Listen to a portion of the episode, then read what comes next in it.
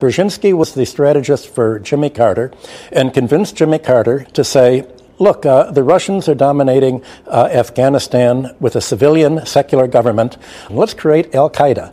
Let's uh, back Osama bin Laden and give his supporters weapons to begin fighting the Russians, and uh, we can pull a coup d'etat there, and uh, the Russians will fight back, and then we'll say the Russians invaded.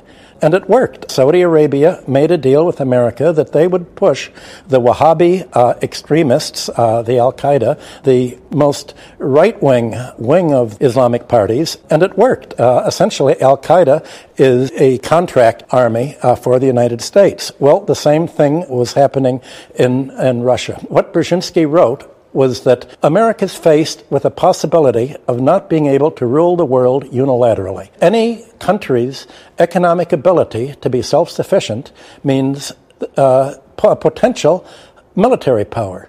And in order to prevent any country from threatening America militarily, you have to prevent it from developing economically.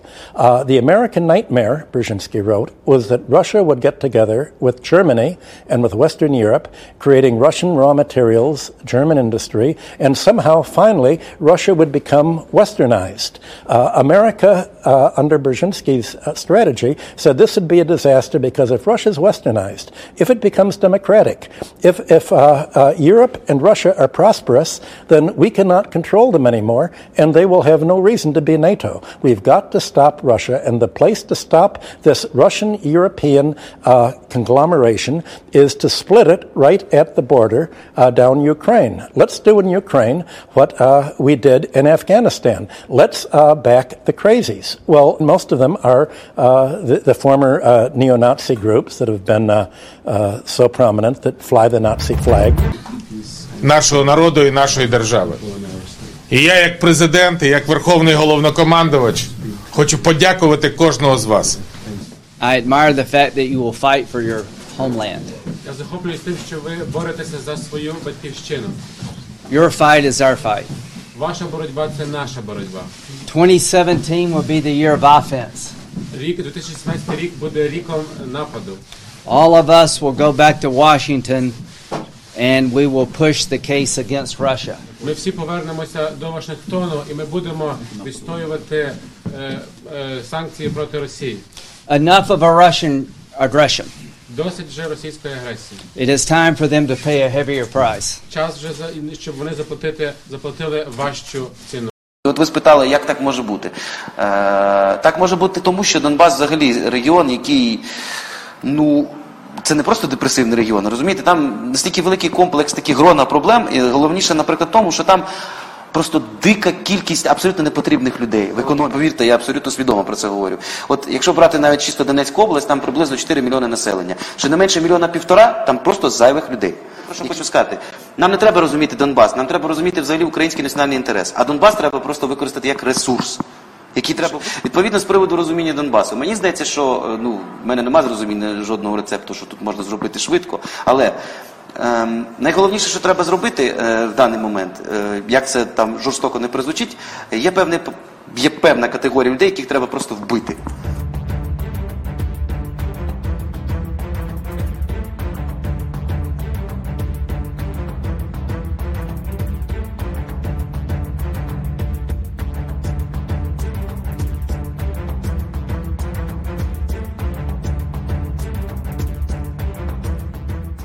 Welcome to the Daily Wrap Up, a concise show dedicated to bringing you the most relevant independent news as we see it from the last 24 hours. Wednesday, February 8th, 2023. Thank you for joining me today. Got a good show lined up for you in regard to some stuff that happened in Ukraine that I think is really, really relevant to a lot, including the COVID 19 conversation in ways you might not expect. But we're talking about today chemical weapon, potential chemical weapon use. And the reason that's being the, the, the point or being discussed as the point as opposed to biological weapons are because of what some of these experts and people that are aware of how these things work and how they're utilized are watching the video we're going to go into and, and describing what they see and why this would be most likely a chemical weapon. But this is a really big, important conversation because every single war, I mean, invasion, occupation, however you want to call these things. And I'm not talking about Russia's occupation of Ukraine. I'm talking about the actual occupation here, the U.S. government occupying Ukraine and and and the regime change that happened there long before this ever happened. The pr- the point is, in any one of these situations, Syria, Afghanistan, Palestine, for example, you can always show examples of chemical weapons use. Whether we're talking kind of the early, most obvious example of white phosphorus, which is still a war crime, used illegally almost every place you look and they just pretend something else and the media ignores it you'll find examples of some pretty severe things especially in palestine occupied palestine. What we're going to get into today is what, what looks like a chemical weapon that was used on russians. But overlap that with some things that we've seen that are very interesting the way that they react the way that their bodies are moving and then on top of that discuss you know the important conversation that are the biolabs which are again easy to prove to you yet again today that do exist in ukraine just because they decide to call them not dangerous dual use biolabs, they're still biolabs. It's just the game they play with the words and how they can be used. And yes, they can be used both ways. That's exactly what Victoria Nuland admitted. When Russian has them, then they're dangerous. But when Ukraine has them, then they're just peaceful tools. It's kind of a ridiculous game that they play. But we're also going to talk about this overlap. Interestingly, with Maryland, of all places, and the reason I say that is because of the earlier conversation overlaps with Ukraine. It's interesting of how there's a white supremacy attack, or at least a planned white supremacy attack on the power grid. Because you know, as much as those things don't seem to like make sense to be, it's interesting how this is being forced in. But this is what I've been calling, or rather, they originally called the vanilla ISIS problem. It's I've called the vanilla ISIS psyop because that's what it seems to be, and discussing how this is tied to the Atomwaffen division, Atomwaffen division which I've shown you already, which you should already know, is tied to who? You, Can you guess? The Azov movement, tied directly then to, and, and what's interesting is we know the Azov movement completely funded, backed, and controlled, as I would argue, from the CIA in the United States, which I can prove to you today again for the thousandth time with the CIA's own documentation. Is tied directly to the Rise Above movement, which was the beginning of Charlottesville, the white supremacy, MAGA problem. That was the Rise Above movement marching with those torches. That is the international arm of the Azov movement. But interestingly enough, the Atomwaffen division is connected to both of those groups as well as the Russian imperial movement. And I'm going to show you again how this is not even remotely what they're trying to make it into. This is a controlled psychological operation. And if something did or was going to happen in Maryland or other places, at the very least, that's complicity of the CIA involved with all of this. Just like you can argue the U.S. government is complicit, just like you heard him discuss in the beginning of the show today about, about Afghanistan and everything else, complicit with the very creation of Al Qaeda and everything else that happened thereafter. As Ben Swann's documentaries pointed out, as James Corbett's documentaries have pointed out, it's the same entity we're dealing with today. And we're going to go over this vanilla ISIS psyop and how alarming this seems to be building, how alarmingly it seems to be building. We're going to talk about a over the overlap into the COVID 19 conversation, in fact, with a bill in Maryland, interestingly enough, about uh, uh, children being vaccinated without parental consent. Still, this is still happening, despite all of what we just discussed, despite the article in cell.com from Fauci and some others basically admitting the entire vaccination campaign just it's, it didn't it failed. They didn't use the word failed, but they argue that the, the entire structure, not because of anti vaxxers, not because of variants, but because the structure of the vaccine they created isn't working the way that they thought. And yet they're still doing stuff like this. They're still forcing this. And that's not even to talk about all the serious adverse events or everything else that can go along with this, or that the bivalent shot that they're focusing on now causes more serious adverse events, less effective. Every other thing we could point out is it's problematic. Not even getting into the I mean, it, it, the whole thing is falling apart on its face. And yet they're still arguing that we're going to let children decide to have this because we can convince them more than you. Then we're also going to get into a quick part about the emergency use authorization. I think that's important to follow up on because of something else that was just said in a, a uh, the FDA commissioner just said in front of Congress. It's just it's gonna. I mean, it's exactly what we just talked about, but it's kind of shocking to hear.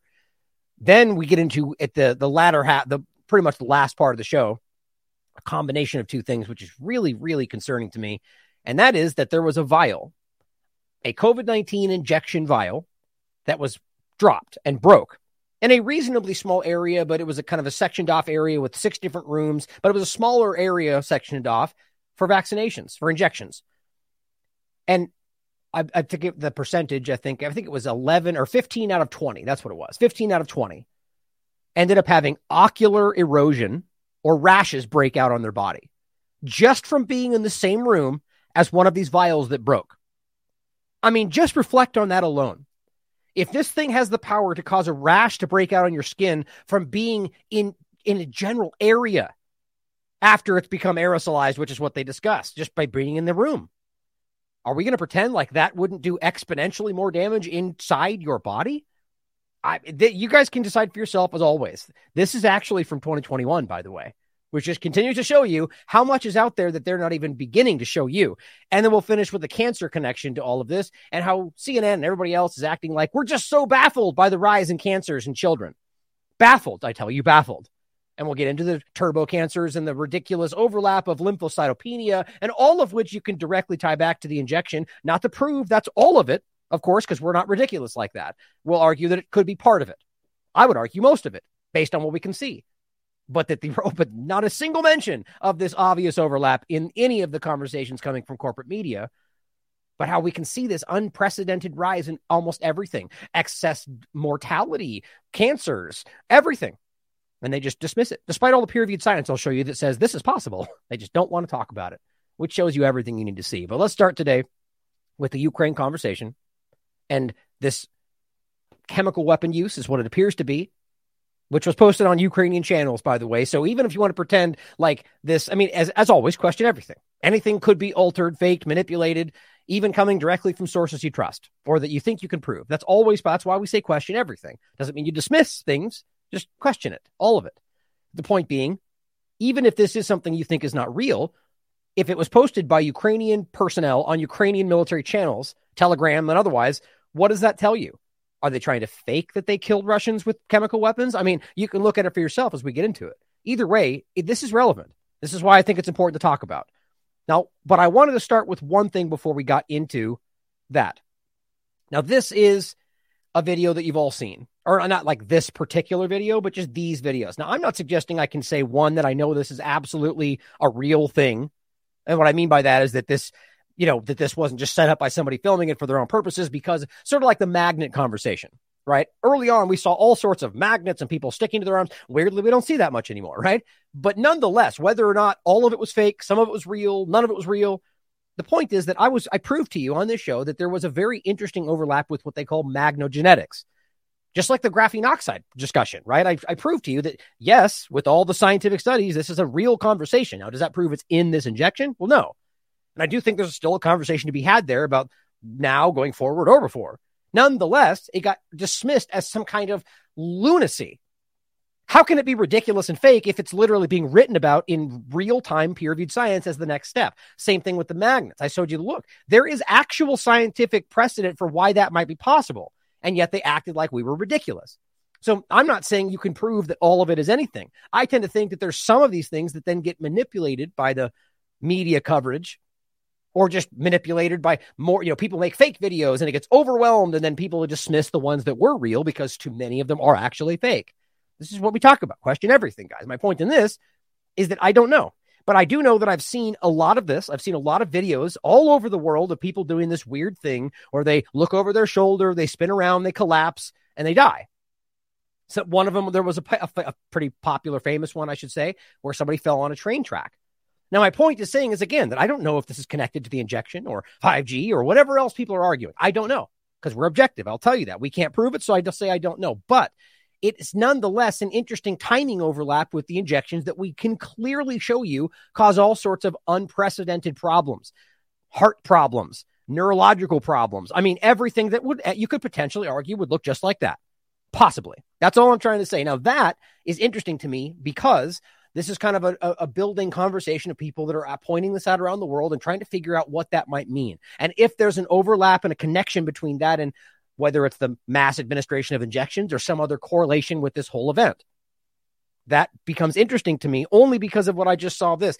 And it, it could, maybe I'm connecting dots that aren't there, but I just like to try to connect things and show the, you know, connect the possibility that things we're seeing here might be connected to other things like foreign policy, because I do see these as connected. Now, this is an account not for specifically these two events, but the idea of foreign policy and biosecurity, right?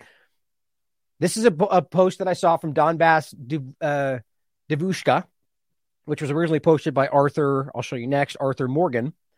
Ukrainians allegedly dropping chemical weapons onto Russian soldiers. Unpunished war crime number, you know, whatever, 1,600,000. They're just, you know, whether that's a joke or whether they're keeping tally, I don't know. But This video is pretty, there's nothing graphic necessarily, but it's a little disconcerting to see, especially if it is what it appears to be. Now let's watch this first so you guys can see it in its entirety. You can see the little you. But by the way, I I apologize for the absurd music because they, you know, this is the point. This was posted on a Ukrainian channel by Ukrainian personnel. Either if it's fake, they're still making fun of fun of people suffering, which is typical in my opinion from what I've seen from these kind of individuals. But this ridiculous, you know, cartoon music behind it. But you can also see the Ukrainian symbol of this regiment kind of floating around the video, which is what you tend to see on these kind of videos. So seems to make to, to be pretty clear. Now let's watch this, then we'll talk about it.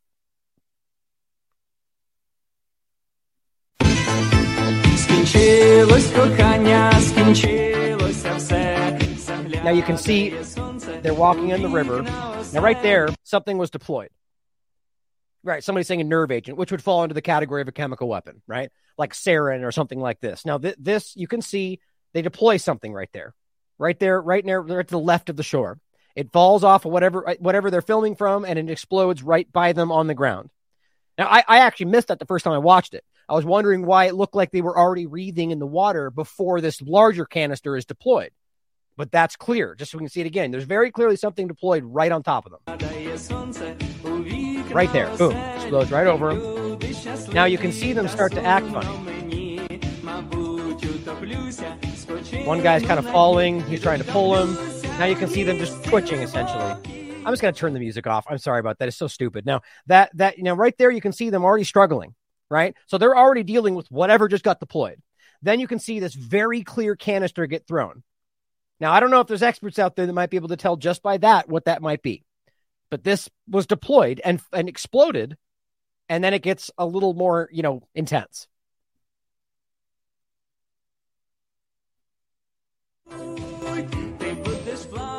Now you can see them twitching. Now, you know, this is hard to watch, guys, just because this is pretty messed up.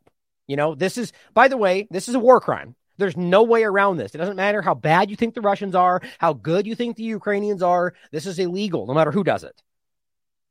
So this is what we're dealing with. Now, this this is real. I mean, clearly, what this is something that happened. Now, whether or not this was manipulated, altered, fake, that's for you to decide for yourself. But I, we've already have numerous examples of this kind of stuff being done by the Ukrainians for sure, by the military or rather the manipulators on the Ukrainian side.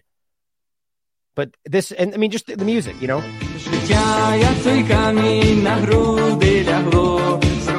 Somebody saying in Ukrainian the, the, the lyrics about drowning, right? So they're essentially making fun of of this horrific situation, right? So the, this is what it looks like. Now, my only question actually is whether or not you would wonder if this is a biological weapon or a chemical weapon.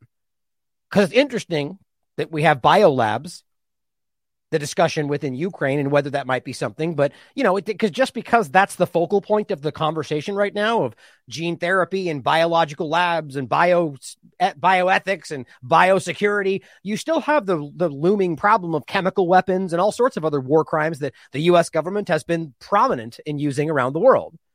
And this is it, this is a, a horrific reality. Now to go back to the videos themselves, this is Arthur Morgan, where this is where this is he's the one that found it on these channels, celebrating them using chemical weapons on Russian soldiers. Now, after the release of the canister, the men appear to have uh, spasms, neurological complications. The whole video is set to a sarcastic tune about drowning.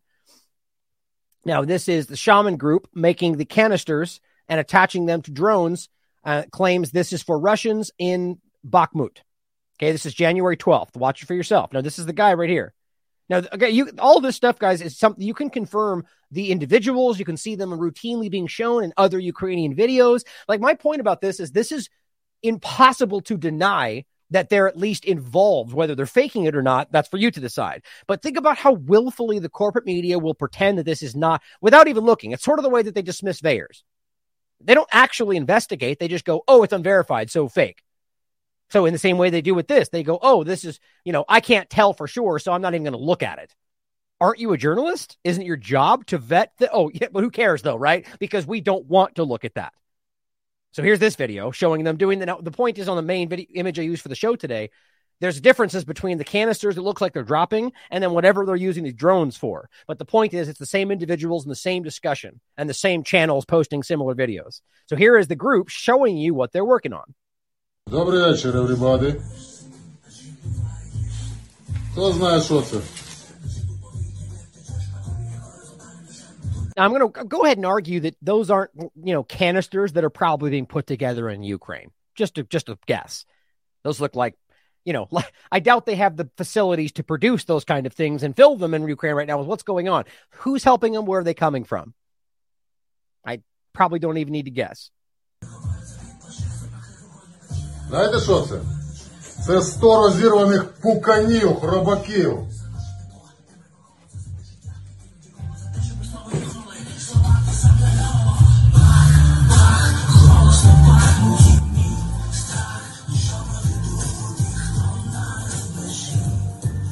Where do you where do you think all those drones are coming from? You know where. The U.S. government sent many of them. I mean, I'm sure they're coming from other places too. But if they sent one, then they're complicit, and we know that doesn't matter. that's that's a provable fact today. I mean, you can't look at Lindsey Graham and McCain standing there talking about in 2017 Someone, that they're going to war with Russia.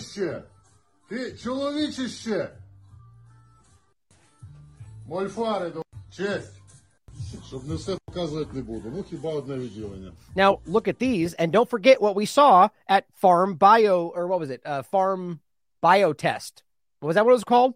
I'm forgetting the name of. Remember me in the chat what the name of that company was, where we saw a video where when Russia took the took one of these labs that were being used in Ukraine and went through and found all these really suspicious chemical, you know, all these weird like things that weren't supposed to be being done there. Now, yes, Russia could have faked that. That's always possible. But just think about what we're seeing and think about what we know they've already been caught for doing. So yeah, they still could fake it, but that doesn't. We can see that they are responsible for some of these things. That doesn't mean we should assume it's real, though Even if it, because Russia is very much capable of faking these things, just like the U.S. government or anybody else. Always important to consider. But look at that overlap. Interesting to me. This one more so, actually. Що тут? Правильно. Два десятка пуканів. All right, now the next one. Oh, and before I go to the next one, actually, as they're all laughing in the background with the Ukrainian flag on it, I'm interested to see what these things say. By the way, if anybody reads Ukrainian, it's whatever they'll say on the flag. But to go back to this video, not to dwell on this because it's hard to watch, but if you know, my point is just to think about how they're twitching. That you know, like that. Does that any overlap to you guys in your minds with what we're seeing on these people collapsing? Just a thought really like just a kind of completely surface level thought. I thought that's interesting to think about that if we're seeing this, is that also some kind of test? Is there more involved? It's not wrong to ask questions as much as they really don't like it. that's the point. It's almost it's it's it's necessary to ask, especially the uncomfortable questions, or even just to ask a question into the dark. Who knows? Could this be connected? There's nothing wrong with that. Now, here is the next video. Boom, jagga, jagga! Shaman Group. What's up, Seth? We're going to have an answer for Sol- for for Soledar. What's up, Seth? На. Interesting. He says all of this is going to fly on your sick heads, pedos. So, well, that's interesting. What's your what's your take on that? Is he talking about the Russian government, Russians in general, and and, and where is that rooted in? Like, that's an interesting comment. Бошки, пидоры. Шаман, 63 бригада, красунчик. Shaman 36 or, or 63rd Battalion or whatever it is. Шаман, 63 Окей. бригада, красунчик. Дякуємо за, б- за БК. Почніше дай! And by the way, the whole time you can see on their shoulders when they're working, like when they're sitting down, you can see that he's got a Ukrainian flag on his shoulder. boom, jagga, jagga! right there. See, he's got a Ukrainian flag on his arm. Just so we're uh, clear that this is Ukraine. these are Почніше дай! Ukrainians. Midar's attack. Готуйтеся, хробачня. Those are the same things we saw at the other lab, the other biopharma lab. Вам сподобається. Що мутите, хлопці? Malfara, mutemo. Dobre. What exactly is a molfar? It says a is a person with purported magical abilities in Hutsul culture. You, he's a he says Ukrainian magicians. That's interesting. So I wonder what they mean by that.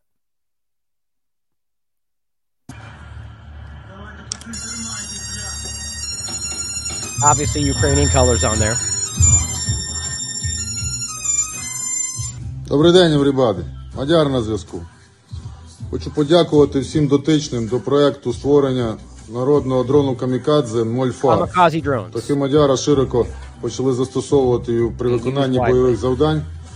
Окремо хочу подякувати нашому інженеру Сашу Туркову, відомому в наших колах як Рама. Подякувати інженеру Шаману 63-ї бригади за виконання якісних бойових частин. Подякувати сталевим шершням з Бучі і Ірпіня, що забезпечують нас БК. І безумовно всім, хто долучився для збору коштів на створення цього продукту. Продукт створений, випробуваний, пішов вже в наклад. І наразі сотнями, а в подальшому я впевнений тисячами, підлягаючи модернізації, але в бойових умовах буде застосовуватися по ворогу в альтернативу тим вогневим засобам, які у нас наразі є, разом до перемоги. Very, very telling. So this is not happening at all if you listen to anybody in the corporate media. So, as it says here, second video from the Shaman Group bragging that the canisters are all ready to deploy. So we're not just talking about kamikaze drones. They're using those drones to execute some kind of chemical attack. Experts suggested that they're filling their their filling is uh, cyanogen chloride. These canisters are intended to be dropped into the positions of Russian soldiers, completing the encirclement of Bakhmut. Now, realize that if these were to be used, what else could Russia do but respond in some kind of you know over th- what that's a something that would be hard to prove in real time, but they would have to respond to, right? And then what would happen? Well, then the U.S. government point at their actions and argue that they need to do more. It's a self fulfilling prophecy. You get just like you never saw in Syria. The government is not going to come out and say, "Yes, the people we support just use the things that we're accusing Russia of." That will never happen because these are not honest people we're dealing with. Cyanide, uh, cyan, cyanogen chloride is a close relative of hydrocyanic acid. It is heavier than air and spreads along the ground. It is not difficult to get in the Ukrainian chaos. The victim lo- loses consciousness and falls. Gas masks not always help. Antidotes will not be available in the field. Seems to line up. Now, here is the guy we talked about, Robert Ma- Madar. Uh, it says uh, a commander of the separate tactical aerial Re- reconnaissance group is the main person behind this operation in development and use of drone delivered chemical weapons. You think people like this will ever stop using their own? You are blah blah blah. So the point is, just this is what seems to be happening on the ground, and they're completely okay with that, as long as it's not something that is drawn back to the U.S. government. And even then, they probably just ignore it anyway. But here is the U.S. Department of Defense fact sheet just so we're clear about this, on June 9, 2022, it says Ukraine has no nuclear, chemical, or biological weapons programs. But again, first of all, despite the fact that they're openly asking for nuclear technology from you know NATO and so on, or the U.S., the UN is not aware of any biological weapons programs. Don't you love how that's framed? So if they no program, then we're not aware of any biological weapons programs. What's interesting, seeing as how they very clearly have all of the pieces, all the trappings to make this happen, they just they just call it a peaceful program. Therefore, it's not right. Sort of the reverse of what they do to Iran, where Iran is provably, repeatedly, repeatedly by the IAEA being shown to not have a nuclear weapons program. Now, yes, they continue to increase that enrichment, which I don't even know where that's at at this point because there's so much else going on. But they were only increasing that because that was the exact agreed upon action if the U.S. failed its agreements under the JCPOA. So then they break off the deal, and then Iran does literally what it says they're supposed to do in the agreement, and they go, "Oh my God, look at what they're doing!" Like, think about how ridiculous that is. First of all, but the point here is it's in reverse. They're they're calling it a weapons, even though you can prove that it's not. In this case, they're calling it not, even though, and both go both ways with when you were talking about biological and chemical weapons. Now, nuclear is a little bit different because you need to actually have the enriched, you know, enough enriched material to then begin to make, you know, the point is they're not even close to having enough material to begin making the bomb to then execute it. It's different. But with these kind of things, just like we've seen with the US government, the BSL4 labs, these bio labs, they're called dual purpose because the thing they have in their hand can be used to study, but can also be used to hurt people. And what we've seen throughout history? Even their studies continue to hurt people. But here's the most important part has no biological program. It says the United States providing support to 46 peaceful Ukrainian bio laboratories. Okay. So just the only reason that they repeatedly state they do not have a weapons is because they say it's a peaceful program. That's it. So the, the Ukrainians that we just saw using chemical weapons, are we going to pretend that they wouldn't use these peaceful chem- biological material to do something bad? Of course not, because the U- U.S. said so. It's a, it's a simple choice to not see the problem there. But they just they have admitted to that many. Despite when you bring, despite when if you bring this up, they call it fake news. Because even if you say if you just said 46 biolabs, they would push back on that. And here's my point about that: biolabs are simply a biological laboratory.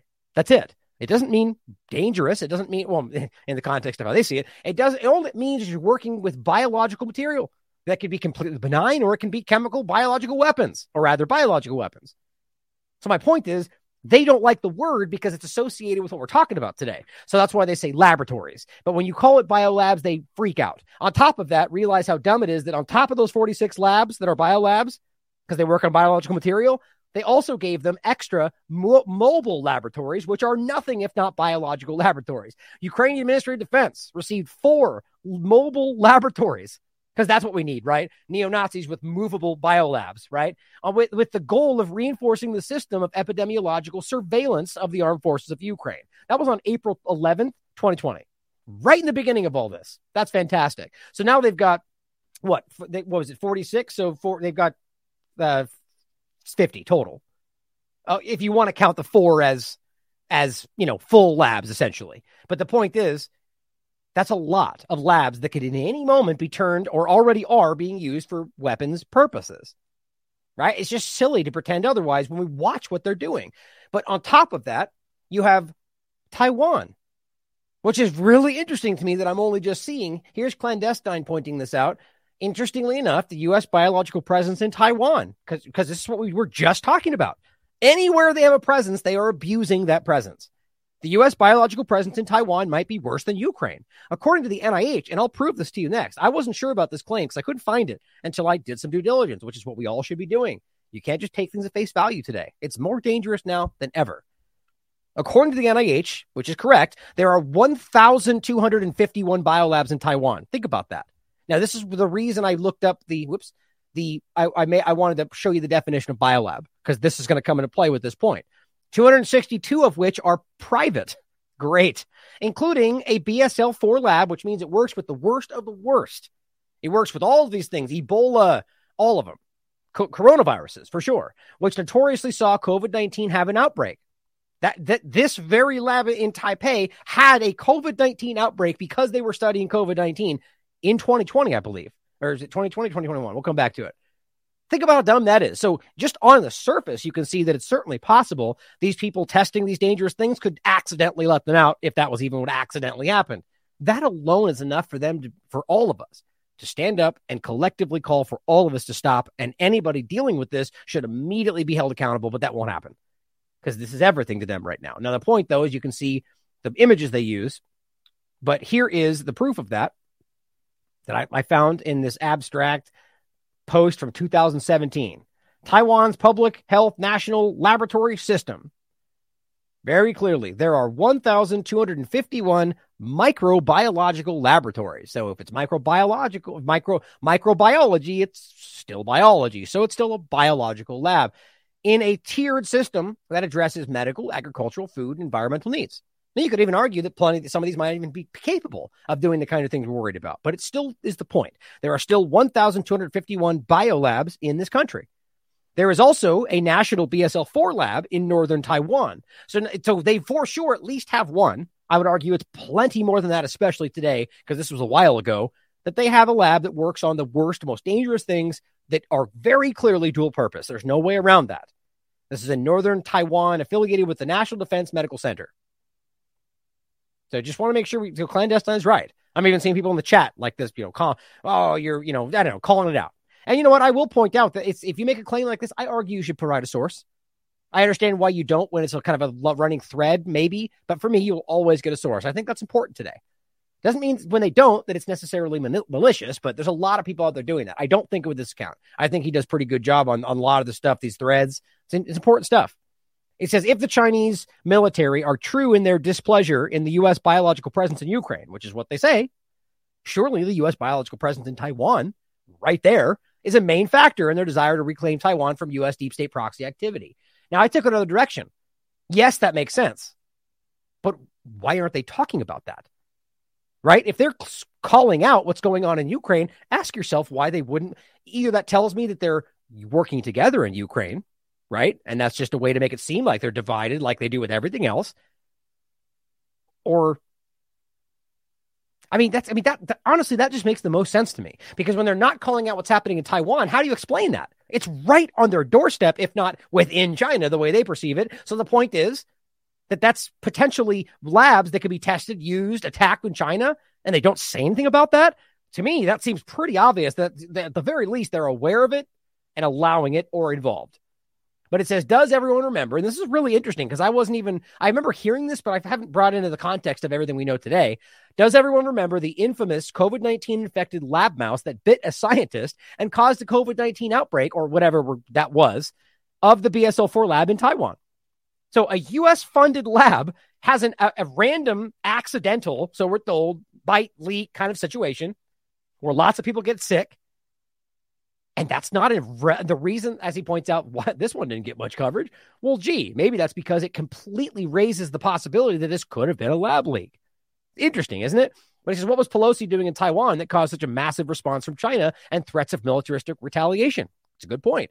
Given Chinese military's public and formal grievances for U.S. biological malfeasance, we have to consider the connection. But again, though, I, I do understand the logic there. But doesn't it seem more likely that that they would have been more outspoken about this if this was actually the threat? Like, why would they keep it secret? If they're screaming about Ukraine biolabs, why wouldn't they say that's why we had a problem with Pelosi? They're doing chemical weapons research or biological weapons. Doesn't make sense to me, does it? or it doesn't make sense, does it? it doesn't make sense. To me, I know that. Trump has been telling us since before the Olympics, he says that China was looking to move to move into Taiwan. Well, that's not really prescient. That's that's a constant, obvious psychological game that's played between all of them, even though if they are divided, which it seems is the case around Taiwan. Trump has hinted many times that Ukraine and Taiwan are similar situations to their respective parent countries. That's interesting. Looks like Taiwan may be the deep state proxy as well. When then when you think in terms of militaristic biological applications, Ukraine and Taiwan have the two most important things in common. Ukraine was formerly USSR, Russia, and Taiwan was formerly China. Seems more two-party illusion to me, meaning the citizens still have the same DNA to their parent countries. Why is it important? Because the advancements in US micro and nanobiology allow for genetic specific biological weapons. That's important. That's a that's a topic that has really fallen to the wayside because of and this is what I keep talking about like I, I was on Jason Bermas's show this morning and we were talking about the balloon to begin with. And my point was just like, it just seems like there's so much more right now on the surface, provable, pro- like crimes, huge stories that we need to, fo- I mean, not mean, not need to, you guys focus and do what you want. That's the point. But that as a general sense, the media should be harping on, as opposed to the overwhelming story that completely took all the air out of the room of this balloon that's 99% hypoth- subjective guessing. We don't know. Could it have been this? Could it have been that? Is that? I mean, Jason had some great points though about what it could mean. My point though is that we just don't know. So categorize that under interesting, important, wait for more information, and then be like, here's how they're killing children. Here's what they're doing in Ukraine. Proof. You see what I'm saying? And so it's interesting. So with this kind of topic, there's so much re- more that we could see right now that we can like literally prove. But we should not ignore the real interesting part about this. That right in the beginning, there was an overlap with a with a genetically focused kind of concept where we saw overlaps between places like Iran and Italy that as much as people didn't want to hear it, there is a clear genetic overlap there that goes back a long way. We also have the examples of these weird tests that were done that showed that specifically, and I mean like more than literally anything by like a factor of like 20%, had let the, the one genetic grouping that had the least effect in all of this was Ashkenazi Jews. Now, I don't know what that means in the context. I know there's a lot of people that want to make it into something that could be. But my point is, it wouldn't be a Jewish thing necessarily, seeing as how it's more a Zionist game, and there's plenty of Jewish people that even the Zionists don't like. But either way, it's still an interesting point to be made that there is obvious, in my opinion, efforts to make that happen. There's proof historically of them very clearly trying to develop bio focused weapons where you could bomb an area and it would only kill certain kinds of people. Obviously, we can see why that would be beneficial to a military belligerent force. So that's interesting to think about, right? He says here is Democrat Congressman Jason Crow speaking on the U.S. biological technology being developed to target people's DNA. uh, which I think this is the last one right here. And then he says, uh, given the Chinese military displeasure with U.S. biological research, outwardly anyway, and cap- capabilities, the entire country of China is at risk of directed biological warfare. So long as the U.S. has a biological foothold on Taiwan. So clearly, clandestine sees this as China at odds with the U.S. I just question whether that's actually what's happening. So insert that possibility too, and that's why you see my points. But these are valid points be made. It's certainly possible. Russia and China don't want the U.S. to have biolabs. We always thought it would be a nuclear arms race. These are just opinions at the end. I think it's a great thread. It's interesting, right? And so we can show you and prove that yes, he's correct. There very clearly are over 1,000 biological labs in Taiwan, which is pretty wild. And all that means is it's just a biological laboratory. And that's it's interesting they push back on that term. But here's the bite that we, he, they talked about, and this is from uh, 2021 December. Playing with fire, terrifying COVID lab leak feared to have infected dozens in Taiwan. Chilling echo of Wuhan. It's interesting. Official uh, Chen Shih-chung of the Central Epidemic Command Center said the woman was exposed to the pathogen in mid November. Now, think about this in the context of the vial breaking we're talking about here. Exposed to the pathogen. We, you know, we do know that there's a lot of this you know, aerosolization conversation, whether we're talking about shedding as well. That's important. This comes amid claims that COVID 19 was initially leaked from a level four lab in Wuhan, something Beijing has strongly denied. Which, by the way, it's interesting. It's like that so has the US really when pushed on the concept, but ultimately argue that it certainly could. You know, that China is the one that kept things tight to the chest and so on. But they both seem to be kind of pushing back on the overall point. Maybe not specific politicians, but in a general sense, I would argue. Either this year, experts Earlier this year, experts from King's College London compiled a report titled Mapping Maximum Biological Containment Labs Globally in an effort to highlight the significant risks posed by the labs amid the pandemic. The published paper and accompanying the interactive map I'll show you next shows the 59, 59 biosecurity lab, the BSL 4 locations. That's it. Now, what's interesting to me is we know that there has been like even their arguments about when the Soviet Union controlled these labs in Ukraine, that they were they were high level things like this. Or just because they then pretend they're peaceful and go over there and say we looked at things, these are still the same things and they're still arguably doing the same kind of research. What's interesting to me before we get to this is despite all these security efforts, however, there's always the fear that something could go wrong. Yeah, why are we allowing that? First point. But the point here is that you can notice that you'll see a lot of discrepancies. First of all, a basic US map, you know, going back like 10 years, you can point to maps that when they used to be honest about their, at least what we thought was honest. You'll find that there are examples of labs all over the place, in particular in Russia, that they don't show you. That, they're, that are there, that they've admitted to, but weirdly don't show up on this map. And here, by the way, just realize there's also BSL 3 labs these are the, what, what is showing up here is BSL 3 and BSL 4. Come on. oh, that was there. There we go. Right. And so you can see, and then you also have animals. So the, the paw prints are animal labs, but they're bio, they're bio level four. So they're the same problematic research. Then you can see the difference. You can click biosecurity management. So basically showing you, you know, of course, the US is 100% managed secure. It's just funny. But then, you know, biosecurity, well, look at what it shows you. Or wait, this one, uh, dual use. right, of course, because only Russia is doing, has dual use possibility. The, but, but over here in Canada, totally okay. Really? Even the US, it only shows what 65, 70%. so even they're admitting that they do. Either way, the point is this is such a childish representation. My dang it, this thing keeps killing me. Hold on. There we go. My point, stay there, is look at what's not there. They even admitted themselves they have BSL 3 labs. They're not there. And they have animal labs. They've shown you that. They're not there. Why would they leave that off? Because there's a very clear effort to make sure we're not focusing on what's going on in Ukraine. Secondarily, are we going to pretend that Mo- Russia's got one lab in Moscow? Come on. That's also stupid. I know of labs they've admitted to that are. It's a weird game that's being played here. But overall, I can prove to you that there's way more labs than what they're showing here and what they pretend is going on. Africa entire, I mean, come on. I know that there are labs. Specifically, there's ones we've talked about in, I think it was Kenya. Either way, this is not the full picture, despite them pointing at this and going, this is the, our, our evaluation of the problem. Not only did they leave out Ukraine entirely, they also, uh, and then, and then uh, Taiwan, we were just talking about. Look over here. I only see two. What do you see?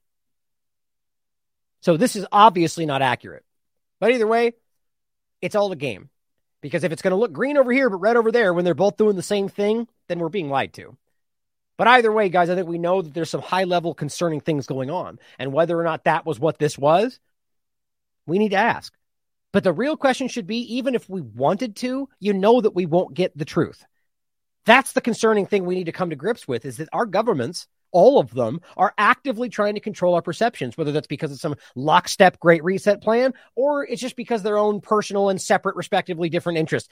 Ultimately, their job is to keep you in the dark. We know that there's horrible things like this happening. So my concern is what's going to happen next and how long until that becomes you as the focus. Now, politically, that's already the case. And we do see a lot of terrible things happening that do wrap up individuals in, you know, US, UK, whatever we're talking about, you know, in the home sense of who is listening right now. It's happening right now in places like Syria, Ukraine, Palestine. They're at home. Saying that's happening right now. 10 years they've been dealing with their home situation, feeling like what we look at at the news. Think about that nonstop. But we are seeing this build an internal point, like where they're, where they're selling you that you are the threat. You as a domestic terrorist, you as Americans, your neighbor, the guy standing next to you, the woman saying there could be the next domestic lone terror, lone shooter threat. They that they want you to feel like the, the problem now is the person standing next to you. You know, maybe if they wear a red hat, maybe not. Doesn't matter though. The point is division and fear. So here we continue to, and I'm not even arguing that this might not be, that this is false. Maybe there are actually these people that are actually thinking that they're actually doing this for white supremacy and to save the white race. Who knows? But what I can promise you is this is being used politically. And whether that means they're completely manufacturing it or taking advantage of when they happen is for, for, for you to decide. But both of those are happening. Whether that's this in, individual ex- incident, that's for you to decide how this will connect. But I'm going to prove to you that the group they're connected to is directly tied to the very group that is funded by the CIA and has been for, I mean, I'm going on almost a century at this point. Neo Nazi leader and girlfriend accused of targeting Midland or Maryland power stations. February 6, 2023. And then, of course, because that's always what they do, they updated it numerous times before the before hour had passed. Now it says dual accused, du- duo accused of neo-Nazi plots to target. Why does that happen? Like, I mean, I've never seen an article like this that doesn't um, change the title, update multiple times, alter things, and that's not supposed to happen routinely. Now, there are those examples of articles that are kind of like a running timeline where they keep updating it, but that's not what these are supposed to be. But we all notice that's happened now. All of them do that. CNN, Fox News, Wall Street Journal, Washington Post, Times, they all do it because they're constantly changing things because this is no longer honest. It never was, in my opinion. But the point is the Atomwaffen division. Right there. Atomwaffen founder Brandon Russell, who we've talked about. It says a neo Nazi leader recently released from prison is accused of plotting an attack on the Maryland power grid with a woman he met while incarcerated. The charges against Brandon Russell that's the guy we're talking about, 27, and Sarah, 34. Gunfire at two North Carolina substations. Interesting, North Carolina. Just, these things stand out sometimes. In December, in December, left 45,000 people without power for several days. Obviously, the weird power connect, the whole thing with Italy having power outages, the weird intentional reductions of power for the great, for the, the green, you know, sustainable development goals. It's just very telling that everything, even the bad guys, are focusing on exactly what we think we should see by now that they want to happen right? They want us to think the power grid's susceptible. They want us to think the power systems we have are not sustainable. They want that. So whether this was designed like that or not, we should ask the question if this oh, good, let it happen. So we can be like, oh, we need to fix everything. It doesn't matter how you look at it. It's very strange how everything's focused in the same direction.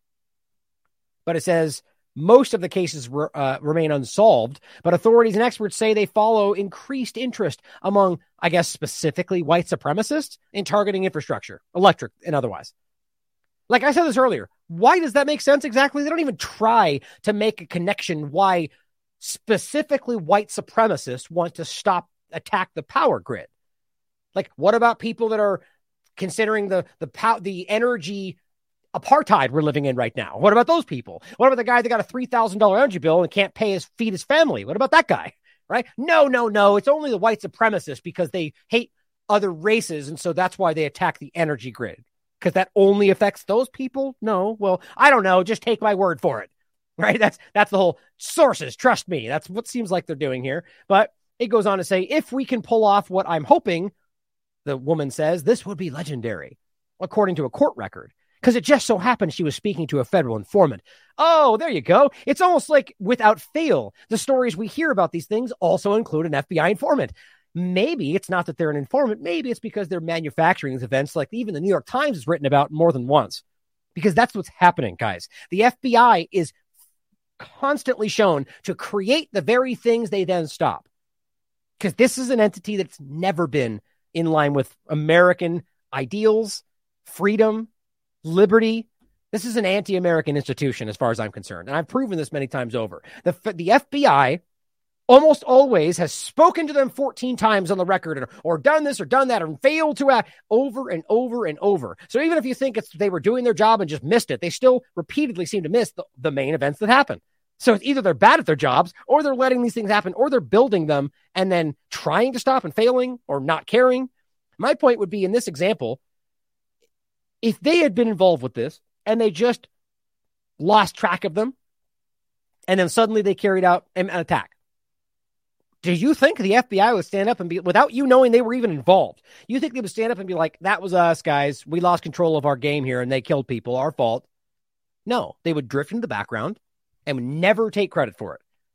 Over. That's happened more than you think. While, uh, while supplying the weapons, while supplying the bombs, easy to look up. So she was speaking to a federal informant. Now, was she aware of that? Was the federal informant aware of the Brandon Russell overlap with the CIA connected groups? Are they all working together? The point is, they want you to think it's just an expert, you know, FBI agent who worked his way in, and they're all bad guys, and that's the reason we stopped it. Well, that could be. According to prosecutors, their plan was to attack with gunfire, which is an odd thing to say. Five substations, gunfire that serve the Baltimore area. Right, because a bomb would be, I mean, I don't know. I, maybe there's some logic there. In conversions and conversations about the plot, according to court documents, you know, because they were speaking with FBI the whole time, because that makes sense. Quote, described how there was a ring around Baltimore, and if they hit a number of them all on the same day, they would completely destroy the whole city. So, one thing you'll notice throughout this article, it almost kind of works as a map, too right? literally, read this article. It pretty much works as if you wanted to do it, here's how you do it. Great. Because it's almost like they want us to be going, oh, okay, I'm gonna go, I'm gonna go do that. Because that works too, you know, if you just go do it yourself. Don't do that though. One, because it's ridiculous, because it's dangerous and people will be hurt, but also because it's what they want from you, in my opinion. But it says together they are using every legal means necessary to keep Marylanders safe and to disrupt hate fueled violence. When we are united, hate cannot win says the U.S. Attorney District of Maryland. Right, because attacking grids is about hate. I just don't understand the connection. But we're using every legal means. Well, of course, that means everything you don't want them to do. You know, tracking, surveillance, artificial intelligence, facial recognition. Those are all legal as far as they're concerned. Wildly invasive, unjustified, unconstitutional. They don't care.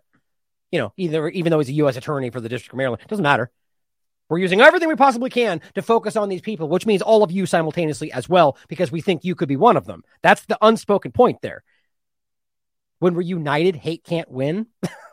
what a dumb, childish, naive statement. What does that even mean? So that guy over there who hates you doesn't hate you anymore because you stand together? they are just these are just mindless statements that they want you to think make sense. Russell conspired to inflict maximum harm to the power grid. The accused were not just talking, but taking steps to fulfill their threats and further their extremist goals. Ah, you see, because words are violence. It wasn't just words. They were gonna do bad. The, the point is they they are it's they were going to they were taking steps to fulfill those threats, but they hadn't actually done it yet. The point is they're trying to connect the dots to say if you're talking about anything we say is bad. Now, yes, talking about murder and bombs, well, yeah, that's obvious. But when they start going, oh, but here's what he means. Oh, here you hear Ryan?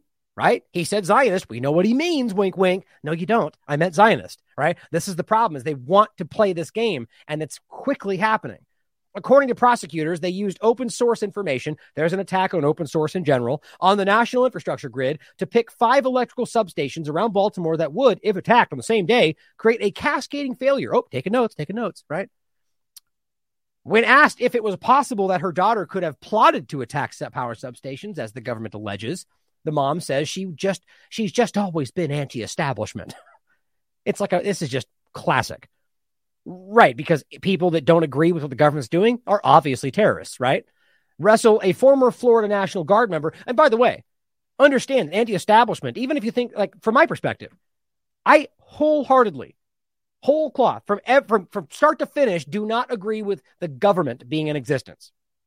To them, that makes me a wild, dangerous, white supremacist, lone shooter extremist, despite how stupid that is when you understand what I'm actually doing and what I say and what I believe in. The problem, though, is that they say anti establishment means X, Y, and Z like they do anything else.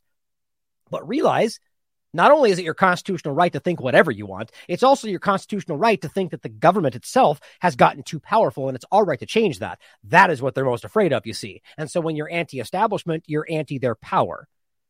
Russell, a former Florida National Guard member, of course he is. And this is the point we keep making is we'll get the overlap with the base and the now defunct group, but I still think it's relevant to bring into it the base, the, the which is the translation of Al Qaeda into English, which was a former U.S. military member, national security clearance, who now lives in Russia and runs a white supremacy group or did. Obviously, you can always see this military overlap. Russell, a former Florida uh, military member, is the former found, is the founder of the neo-Nazi group Autumn Atomwaffen Division, which attempted to use violent attacks to spark a race war in the United States. Experts say the group, while small, is dangerous because of its influence on the broader far right movement to eschew politics and spill blood. Russell began talking to the informant while still in prison. Okay, wait a minute now. Didn't you just tell us that the girl was speaking to the informant while they were outside, but now he was speaking to the informant while in prison? Yeah. Can you not see what the guy? This is crazy. To me, Russell is an agent in this. That'd be my guess. And that's my point about this. And he's a founding member of an, a, a group that's being built up as some kind of rising problem that you can tie back to the Azov movement, which you can tie back to the CIA. You see the point? This is this is we are being manipulated, in my opinion. This guy is working with the FBI. This is my opinion. Who then brings in this girl who is the scapegoat in all of this, and they're claiming that they because she also has her ties to all of this. Speaking to the FBI and multiple times through this process, he was released in 2021. The decisions, discussion, excuse me, of infrastructure attack allegedly began last summer. okay, perfect. Perfect. Right about the time when he was speaking to the FBI about the big discussions and the focuses on the power grid and had great reset, maybe, you know, who knows. But going on, prosecutors say Russell recommended targeting transformers because they are, quote, custom made and could take almost a year to replace. Well, there you go. What a clear gap in the system. Well, guess what? That will be the first thing they say, and that's why we need to make a new system. That's why we need to reimagine uh, how we work with these. Oh, don't don't worry. Bill Gates literally just told you what he's going to do. He's going to build the underground systems, increase the transmission, and blah blah blah. We just heard that video, didn't we? He also said the attack would be almost will be most effective after a winter storm when most people are using max electricity. Brian Harrell who oversaw infrastructure protection at the Department of Homeland Security in the previous administration, said there has been a significant uptick in online discussion of grid attacks by what he called homegrown extremists. Right. So is that are they extremists because they're extremists or are they extremists because they're discussing the power grid and what they want to do to it? Now, if you t- understand I'm, I'm being liberal like the point is if there are they actually talking about attacks or is that how they're taking it? because that's a very important point.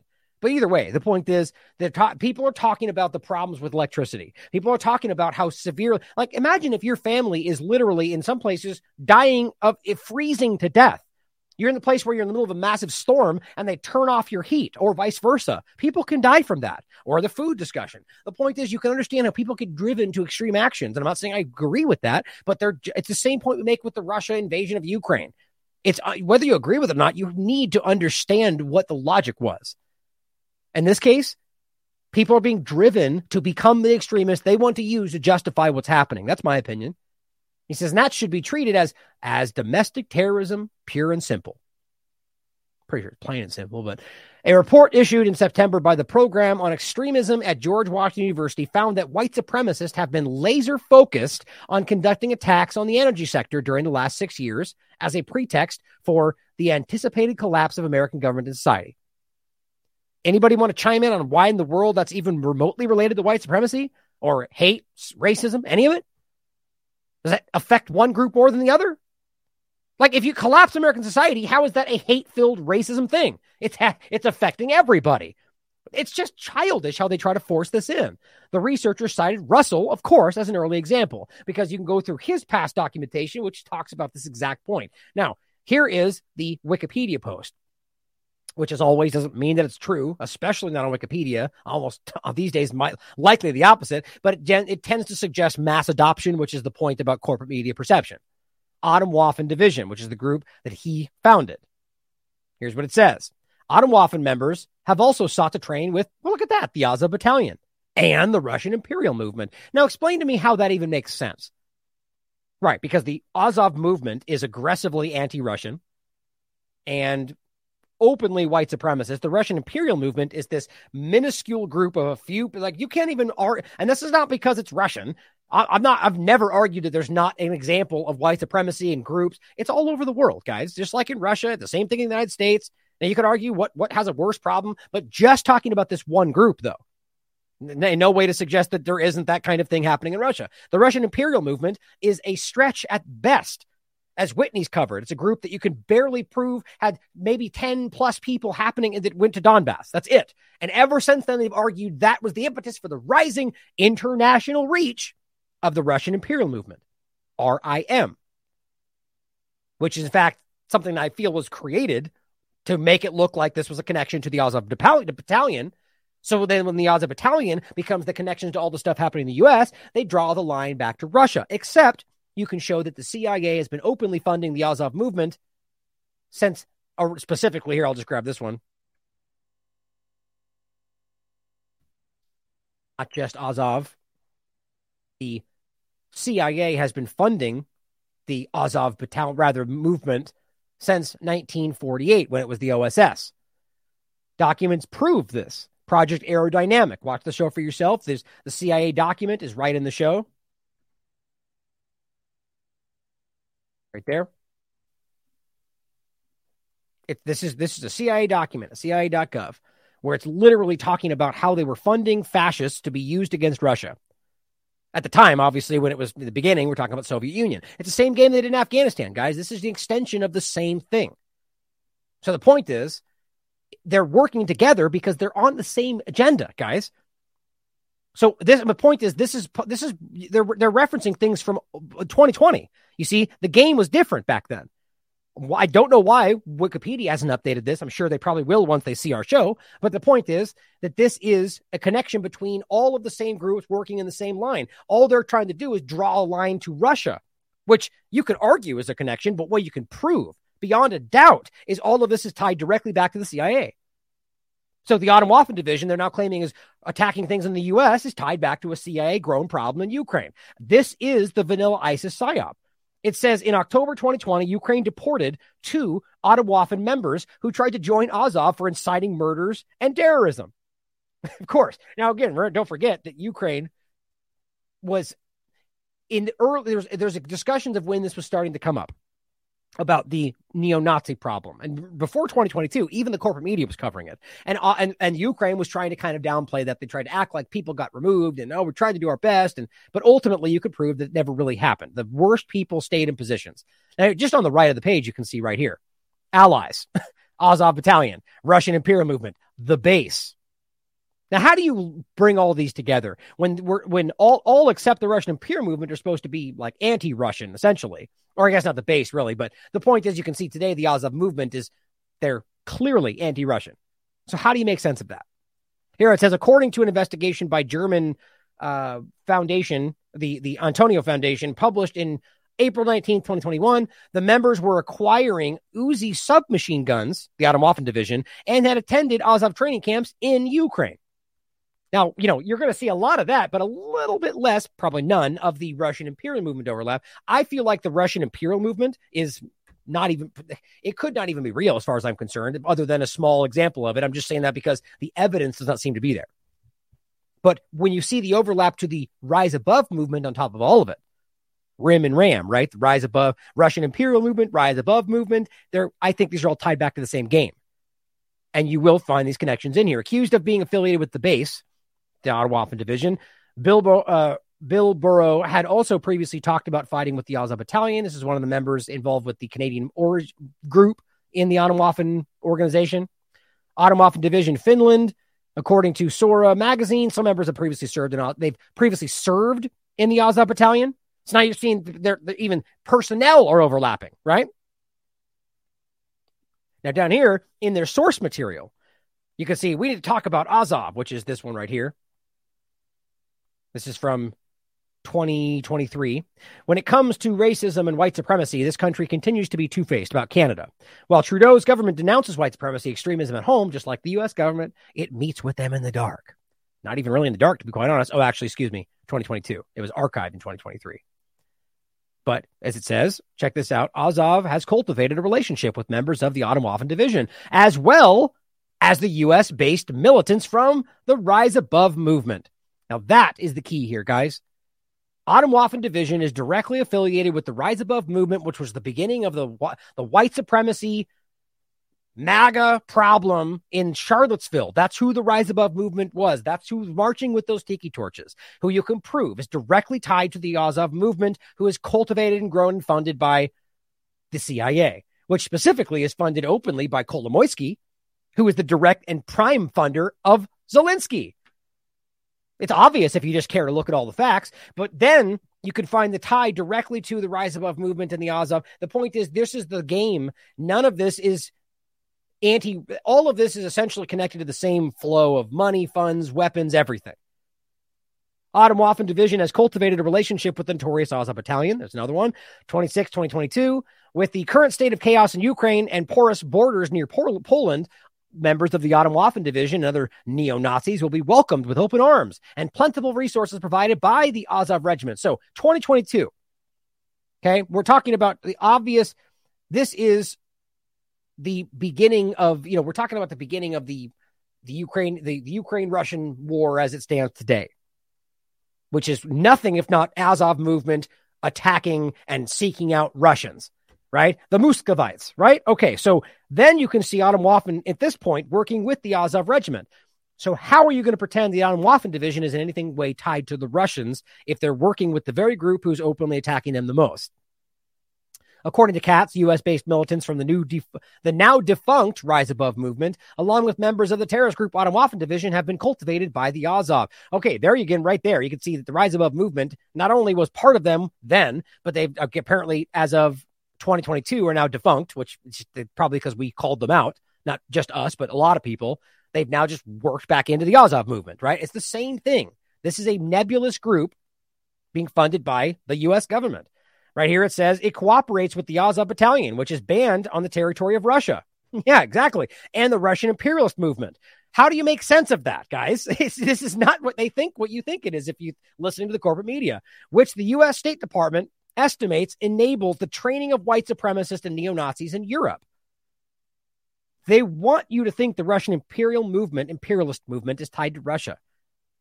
But they've invaded their groups, they've attacked them, they've tried to, you know, arrested these people, which doesn't prove it. They could it could all be a big game there too. From neo Nazis like Atomwaffen Division, also known as the National Socialist Resistance Front, which has sought military training with both the Azov, uh, both the Ukrainian Azov Battalion and the Russian Imperial Movement. That is 2023, guys. You just can't. That's that's ridiculous. That is that is January 6th of this year. They're telling you that the Atomwaffen division is working with both the Azov movement and the Russian imperial movement. So what that should tell you is what at least give you some kind of shifting. It should change your perception of what the Russian imperial movement actually is. I think that was it. One more on the right. No. Okay. So that's all on Wikipedia, guys. And please watch this show for yourself if you want to check this out and read this document. But here is a document from or a, a post from September 30th, 2019. White supremacy extremists extend reach from Ukraine to U.S. military.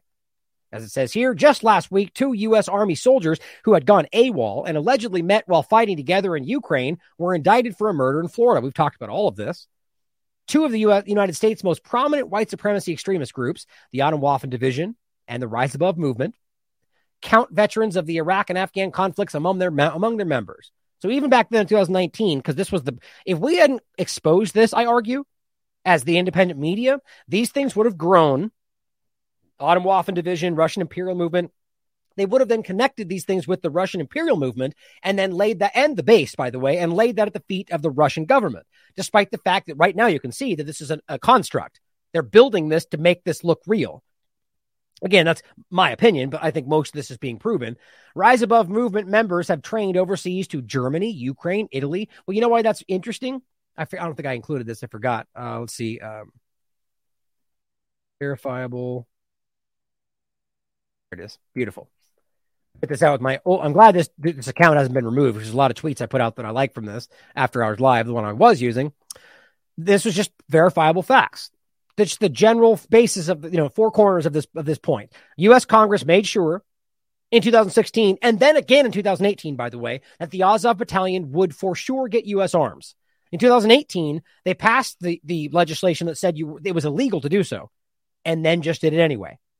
And you can prove that right now. It is illegal on the face of on its face to give weapons to the Azov movement. It's literally by name mentioned as a no go in U.S. Congress in U.S. legislation, the law and yet they just do it anyway. And even list if you can't like give it to one group, then give it to them. Same point. So these are, it's just that easy to prove this stuff. CIA has then also trained them since 2015 on the record. All the links are here for you to check out. All of it. As well, the FBI verified that the Azov battalion is obviously neo Nazi. That's long since been proven and is immersed in Ukraine's government. And, and this is the important one, that those in Charlottesville are in fact their U.S. faction. This is the, a Newsweek article just pointing out that they have multiple arms all around the world. This was in 2022, or yeah, 2022. Azov's political wing, it says, has gone international. They have a it's what's called a third party in Germany, Rise Above movement in America, and the what they have Casa Pound in Italy, and I believe plenty more than that as well. My point, though, is if those groups interestingly overlap with what we were just reading, right? Members in Germany, Italy. Look at that. See, this is the Azov movement, guys. That's what we're talking about. Rise Above member movement is just an arm of the Azov movement, and they're traveling to all of the Azov locations. It's not hard to see this stuff. So they claim they're celebrating Hitler's birthday and uh, forge stronger organizational links with white supremacy extremists based in Europe. Brandon Clint Russell, right there, Atomwaffen Division. It's interesting. Now, here, they also mention the base, which I find very, very interesting. This one here, actually, we'll just do this one first. Here's the Atomwaffen division on the Southern Poverty Law Center. There's a lot in here about a lot of different things. Oh, you got to be kidding me. Ugh, God, so irritating. Um,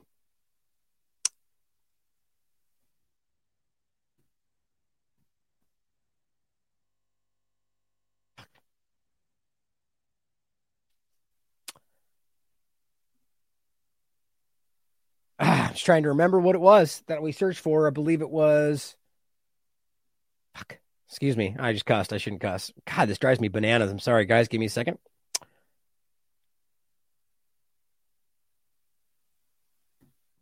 The Brandon.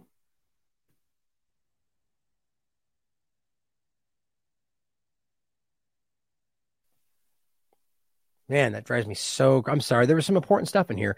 So we were talking about the Rise Above movement, I believe.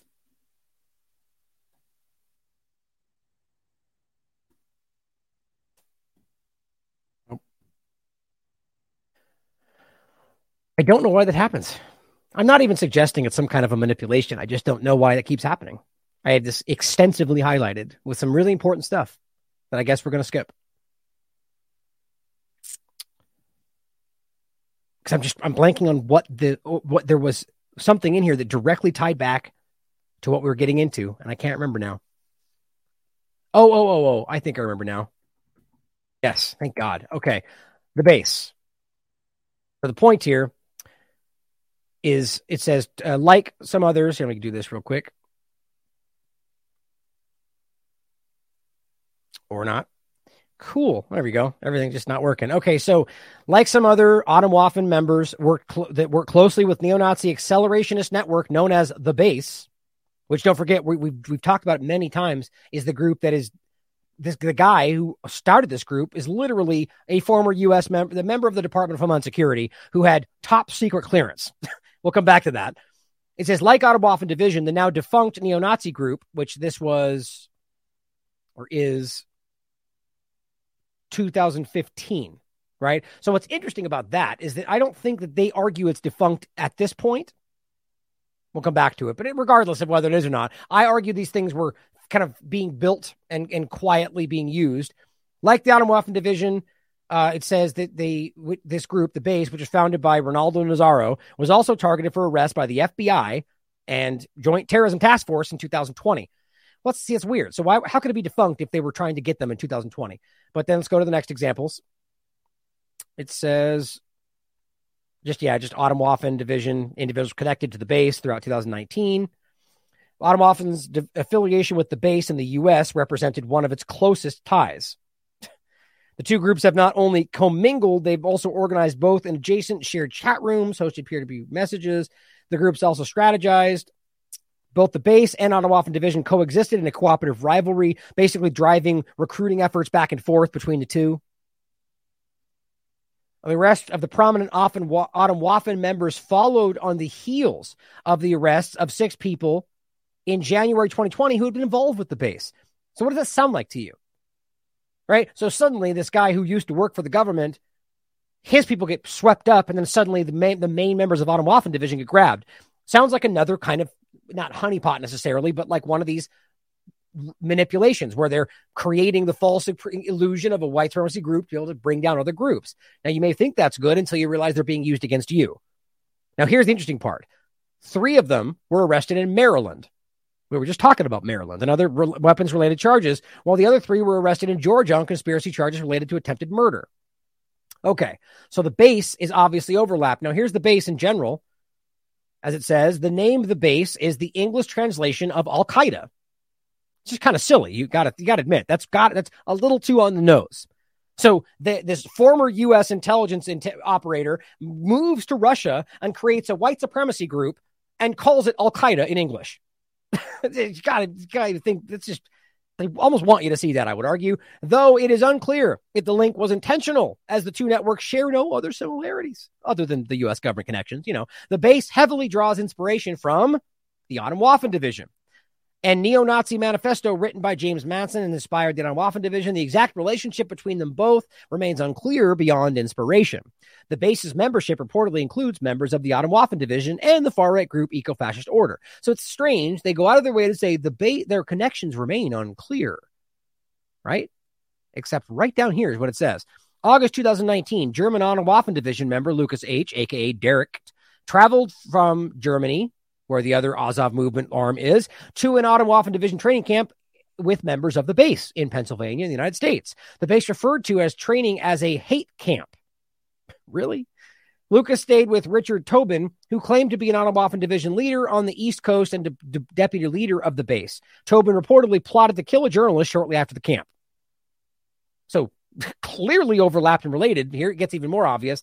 The base, Telegram, January 30th, 2022, says, quote, in that which has become several members of the base and our closest comrades of Atomwaffen Division held a joint operation of winter survival training in our efforts to secure the existence of our peoples and the future for white children. Yeah, but but unclear their connections though. really? Like this is my point. There's clearly an agenda and a narrative about how this is supposed to be presented, in my opinion. Here's the guy who owned, who started the base, effectively disbanded the group in March 2021. Right. So that, that makes sense then on why they were going after 2020. So the point though is they disbanded them in 2021, which is interesting because we've been calling this out since since around 2020ish. He again took well Whitney has in a, in the largest sense to be quite clear since 2022 forward in the invasion is when this got refocused on for the most part but it says he again took the more active role in promoting the base until February 2022 Think about the timing. Until Russia inv- invades Ukraine, when he then announced he was immediately relinquishing all administrative responsibilities and control over the base.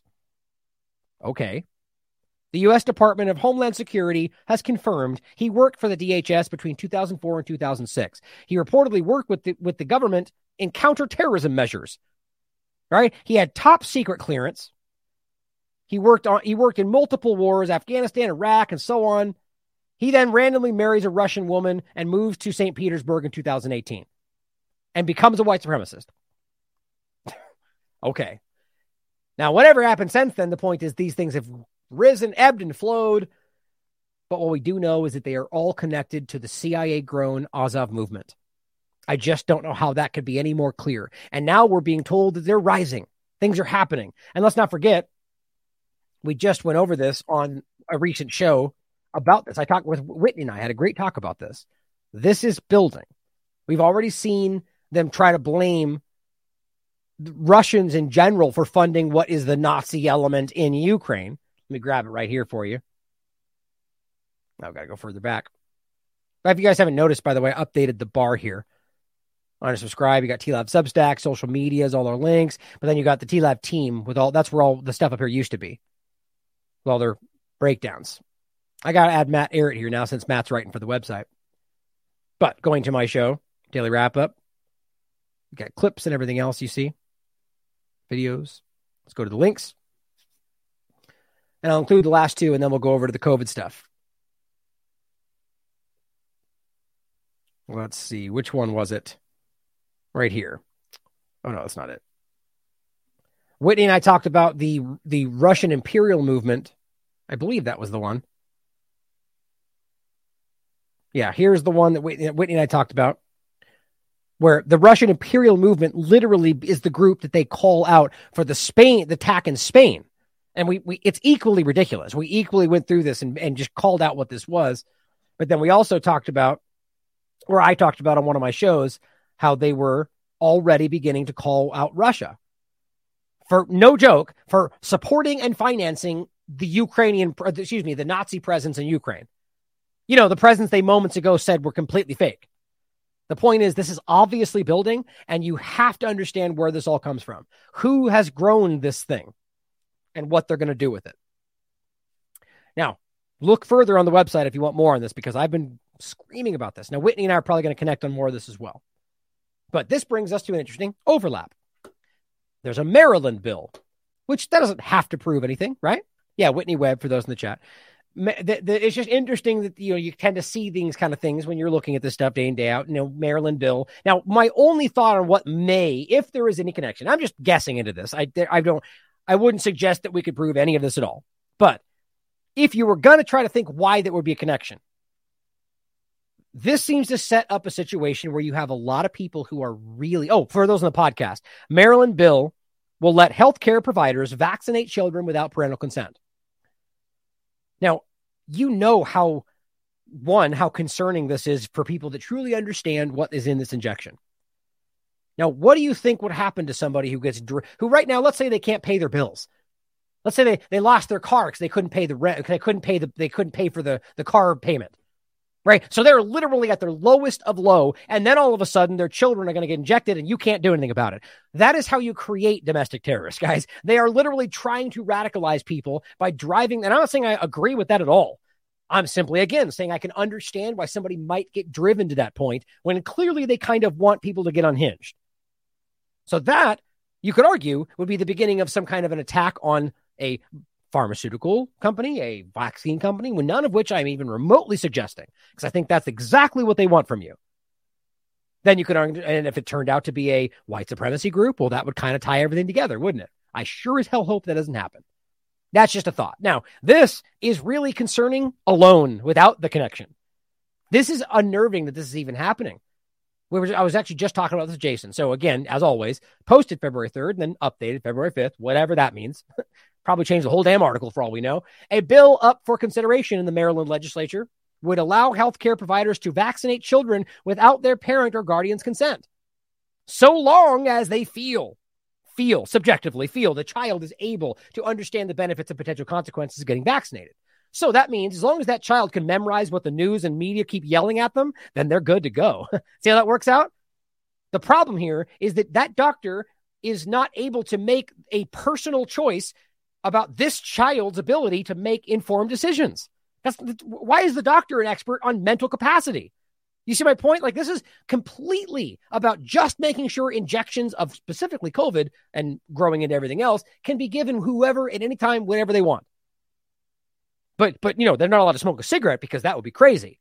We can't let them drive because they can't do that. We can't let them join the military because they don't understand what that means. But yes, let's allow them to take an injection. Let's allow them to alter their body for the rest of their life when they're 10 years old, when they're five years old. Let's give them hormone changing pills. This is madness. Not because I don't have different opinions on whether people could make their own choices, but because we all understand that the basic point is that children do not have the mental capacity to understand the consequences of their actions. But yet we just pretend this one's different. Think about how dumb that is. I mean, these these people are going to be held accountable. I don't see how it's possible that they won't. Maybe that's wishful thinking. But either way, this is the what is really happening. Click here. Here's the basically the uh, you could sign here to push back against this. Click now to say kids must not be vaccinated without their parental consent. Here is the actual bill. Hearing 222, 1 p.m. Effective date June 1st, 2023. So you know where this is going to be effective. Provi- or when. Providing that minors who are at least 14 years old. So I mean, so even right there, why not 13?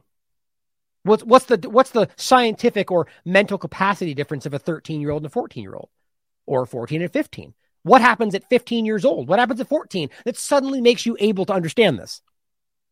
Yeah, you get my point. It's completely arbitrary. They just decide, right?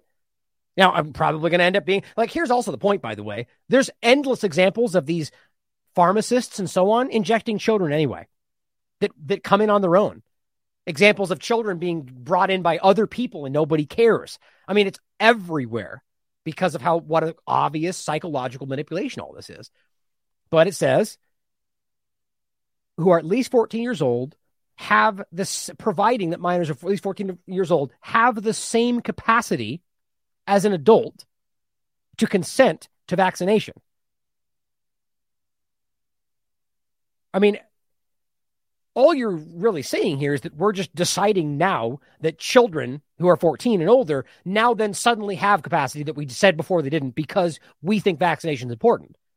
Authorizing minors under the age of 14 to consent to vaccination under certain circumstances. And what does that mean? Oh, well, danger emergency, risk, the flu, the cold. The cold is especially bad this year. That's special. That's all it's going to mean. Whenever they want to hype what they should need, then they are suddenly able to understand. That's my opinion. And providing that the capacity to consent does not include the capacity to refuse vaccination for which a parent has given consent. I mean, that is the obvious red flag. These people just have to have their cake and eat it too. Like you couldn't just write it and argue that children at this stage with this specific thing could have capacity, which is dumb in its own right. But no, you had to go so far as to say, well, what happens if they disagree with their parents? Well, we can't let them say no to the vaccine. Well, then we'll write in that they, that they can't say no if their parents make them do it. But if they disagree and want to do it, well, that's okay too. As long as they get the vaccine, guys, that's all that matters. You understand? How do you misunderstand that? I mean, if the whole point the whole premise is they have the ability to understand the choice. They have the capacity, the mental understanding. But then somehow they don't understand why they should get it if they don't want it.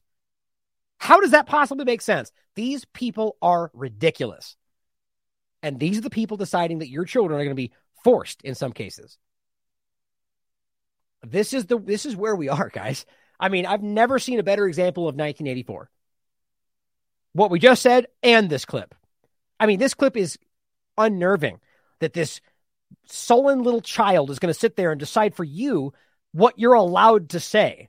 I mean, how unnerving is that? And what he actually says here is uh, about the most Orwellian thing I've seen to date. Again and again, we saw the speech of a small number of abusive users drive away countless others unrestricted free speech paradoxically results in less speech, not more. Right. Got it? So, because these children are unable to use the block button, they run fleeing from Twitter and hide and cry in a corner. Oh no! Who cares? And I'm not saying that it's not a problem to be reflected on, regard like regard to like bullying and whatever else. But are we really pretending that grown adults are unable to manage their own engagements on a social platform to the point to where they ran away and that's enough to censor everybody else? I mean, my God, I mean, I don't see why anybody thinks that's even rational. But these kind of people have the political momentum. Oh, and by the way, this is the Yoel Roth character from, from Twitter. The one that used to work for Twitter, right? drive away countless others. Unrestricted free speech, paradoxically, results in less speech, not more. How do you even explain that? Like, okay, I don't care if you if half the platform runs away. If they're not on the platform, there's not they're not even you can't factor them in. Like so you can't pretend that there's some unknown factor of people that were that used to be there. You could make that number whatever you want. I mean, I'm sure you could look into the system and find what people have left. My point though is if you have unfettered speech on the platform, then anybody on the platform has completely unfettered speech. There's not less speech. There's more speech. There may have less people engaging in free speech. This is a game of words. They're acting like you ubiquity. They as long as everybody's able to engage, that's all we need. That's not the truth. That's not free speech, which includes freedom of reach. Elon Musk. That is control, and that is acting like if everybody gets their say, like acting like everybody gets to be involved, everyone gets a blue ribbon, you all get your participation ribbons. That's the point. But you don't actually have control. You don't actually have control over your own future. It's the collective that does, and that's driven by the controlling factors, no matter what they tell you. And it was our job in trust and safety to try to strike an appropriate balance. But yeah. the importance of this work goes far beyond Twitter's business prospects and into the realm of national security. In 2017, I led the team at Twitter that uncovered significant interference in an American election by agents of the Russian government. You hear that? We're, we're, we're going right back to Russiagate here. You realize how many times that's been shown to be comically not true? Like, I'm not saying that the Russian government is not actively trying to do that, or that there weren't small examples of them seeding the U.S. conversation with wake up, guys. Facts. Now, I'm not saying that's not also things that they didn't also spread false things. I guarantee they did. But the thing that, well, here's the best part what they take most issue with is when Russia shows you the truth. Let that sink in. In no way does that mean that's most of the time either. See, that all what people love to assume out there today. Let's just pretend Russia gives you 99% fake information. The US government still takes issue with the ones that are true. What does that show you? Think about WikiLeaks and everything else. But here we are arguing arguing that they saw Russia influence. The, but ask yourself this: Let's let's pretend Roth, Yoel Roth here is able to discern between high level manipulations like Vault Seven kind of stuff, right? So how do we know that's not the CIA acting as Russian influencers on Twitter and they see it and go, "Ooh, look, Russia's doing this." Self fulfilling prophecy. Now, I'm not saying again that I think Russia's not. I think all of the governments are. My point is what they're probably pointing at is probably another psychological operation. The very least, I don't think we can argue that this person or the team they have there would be able to discern between high level, like te- the highest technological advancement kind of, you know, like we talk about Vault 7, where they could, they could literally operate technologically speaking. Their digital footprint would look like it was Russia. Let's not forget how important that is. So why wouldn't that be this? Or at least, why couldn't it have been? Their mission was to stoke culture war issues on social media to try to further divide Americans. Sounds like the U.S. government's agenda. My team and I exposed hundreds of thousands of these accounts from Russia, but also from Iran, China, and beyond. Or so Vault 7 told him. You know, right? Just consider that possibility. Like, we know that's there. So it probably played some role. Could have been all of it for all we know. It's amazing that we don't consider this stuff. It's a concern with these foreign interference campaigns that informed Twitter's approach to the Hunter Biden laptop story. In 2020, Twitter noticed activity related to the laptop that, at first glance, bore a lot of similarities to the 2016 Russian hack and leak operation targeting the DNC. Yeah, you know, the thing that didn't happen. right? The Seth Rich situation that they want you to think was Russia. Like, this is sad. I mean, where are what, look at the people sitting behind them, dead faces. Like you're literally going to talk about free, like that. Mo- free speech is suppression of speech, and everyone just doesn't even blink. I mean, my God, it's crazy. The uh, this this is a clown world. This little world we're looking at is not even real. Most the, what we look at is the powerful and the people in elitist positions that are projecting what they want you to think the reality is. And we all engage with this like some shiny cat toy. It's I, the, we're at a point now where I don't think the even left right conversation is even remotely what they want you to think it is. And we had to decide what to do. And in that moment, with limited information, Twitter made a mistake. Under the distribution of hacked material policy, the company decided to prevent links to the New York Post stories about the laptop from being shared across the service. Yeah, we're sorry. It was just a mistake to stop you from seeing the thing that we really didn't want you to see. Oops. I've been clear that in my judgment at the time, Twitter should not have taken action to block the New York Post's reporting. And just 24 hours after doing so, the company acknowledged its error. But the decisions here aren't straightforward, and hindsight is 2020. It isn't obvious what the right response is to a suspected but not confirmed cyber attack by another government on a presidential election. I mean, what, see, this is the conflation of the. What are you talking about? A cyber attack? Are you literally conflating the post of material with a cyber attack? Like, are because here's the point: they're pretending that the material was gained through some kind of nefarious attack. That's not true. At the very best, that's what they claim is the case. But either way, we're talking about this. Why would Twitter have any involvement in stopping the flow of true information, no matter where it came from? It's true information. Regardless of that, the point is that people can put false information out there. That's also free speech. You should not be in the business of suppressing speech at all. That's it. So the bottom line is he's arguing by not doing so that we're somehow losing speech. I mean, it's just about as clownish as it gets. I believe Twitter erred in this case because we wanted to avoid repeating the mistakes of 2016. Hmm. And so the basic job of trust and safety is to try to strike this balance between the harms of restricting too much speech and the dangers of doing too little. I'll be the first to admit that we didn't always get it right. Even rare mistakes add up when you're carrying out content moderation at the scale of hundreds of millions of unique posts per day. That's quite an understatement, right? Like, let's just take the New York Post, Post for example. You know how much like money, engagement, everything was lost because that just be just their one post because they probably have the most engagement on Twitter or any number of things the reach of the topic what happened because of that topic what would have maybe happened with the laptop and people maybe getting held accountable for it. I mean you can't even map the potential reach that had even for one day. Just the same thing with google. We have to realize how incredibly valuable it is to control the flow of information. As corbett said a long time ago data is the new oil has been for a long time they just don't want you to know that or too late now really while i was head of trust and safety at twitter I strove to do this work with impartiality and with a commitment to the fair enforcement of Twitter's written rules. As long as it aligns with his politics, of course.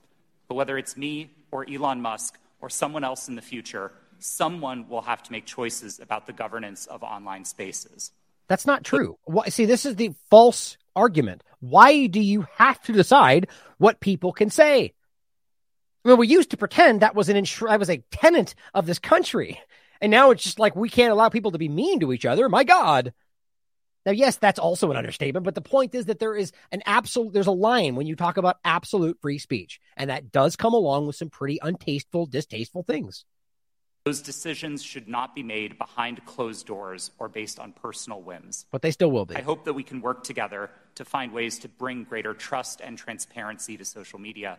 And I look forward to answering the committee's questions about any of these topics to the best of my ability. Just crazy. And as I said, war is peace, freedom is slavery, ignorance is strength. New normal. Kind of mind blowing, guys. Now, here's just another example, by the way, of just I, I, am going to go into this mask topic at some point. I keep saying that. I, even today, I had it all lined up, and I'm like, God, I just, feel like we've beaten this mask topic so badly to death that it's at some point that's going to become relevant again. Like this conversation article just came out arguing that yes, they do stop transmission, even though these science studies say otherwise. Oh my God. Thank you, corporate news challenging the peer reviewed science. Like, it's just so stupid. These people are ridiculous. Just like this person, for example, Dr. Ian Copeland, PhD. I just, if you really want to have a good laugh, listen to them talk in these spaces. It's, it's embarrassing. Anti vaxxers say masks don't protect against respiratory viruses. laugh out loud.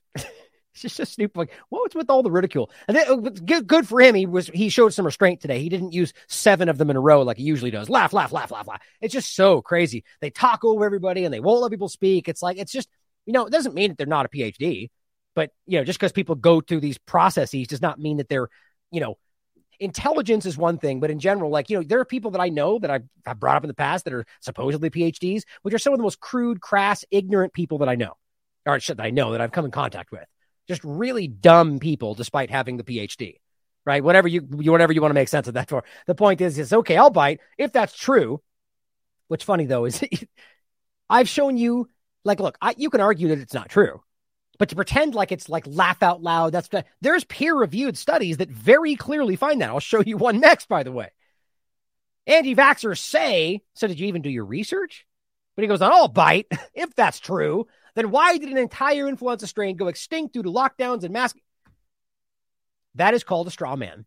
Are we even talking to? So now you're pointing at over here. Why did this influenza strain disappear? I don't know, bud. It could have been a thousand different possibilities. Maybe one of them could have been masking, but we're going to go and assume that because you laughed out loud, right? But the masks don't work. Why? Because this influenza strain was extinct, so we're told. Right. What? According to surveillance from the CDC?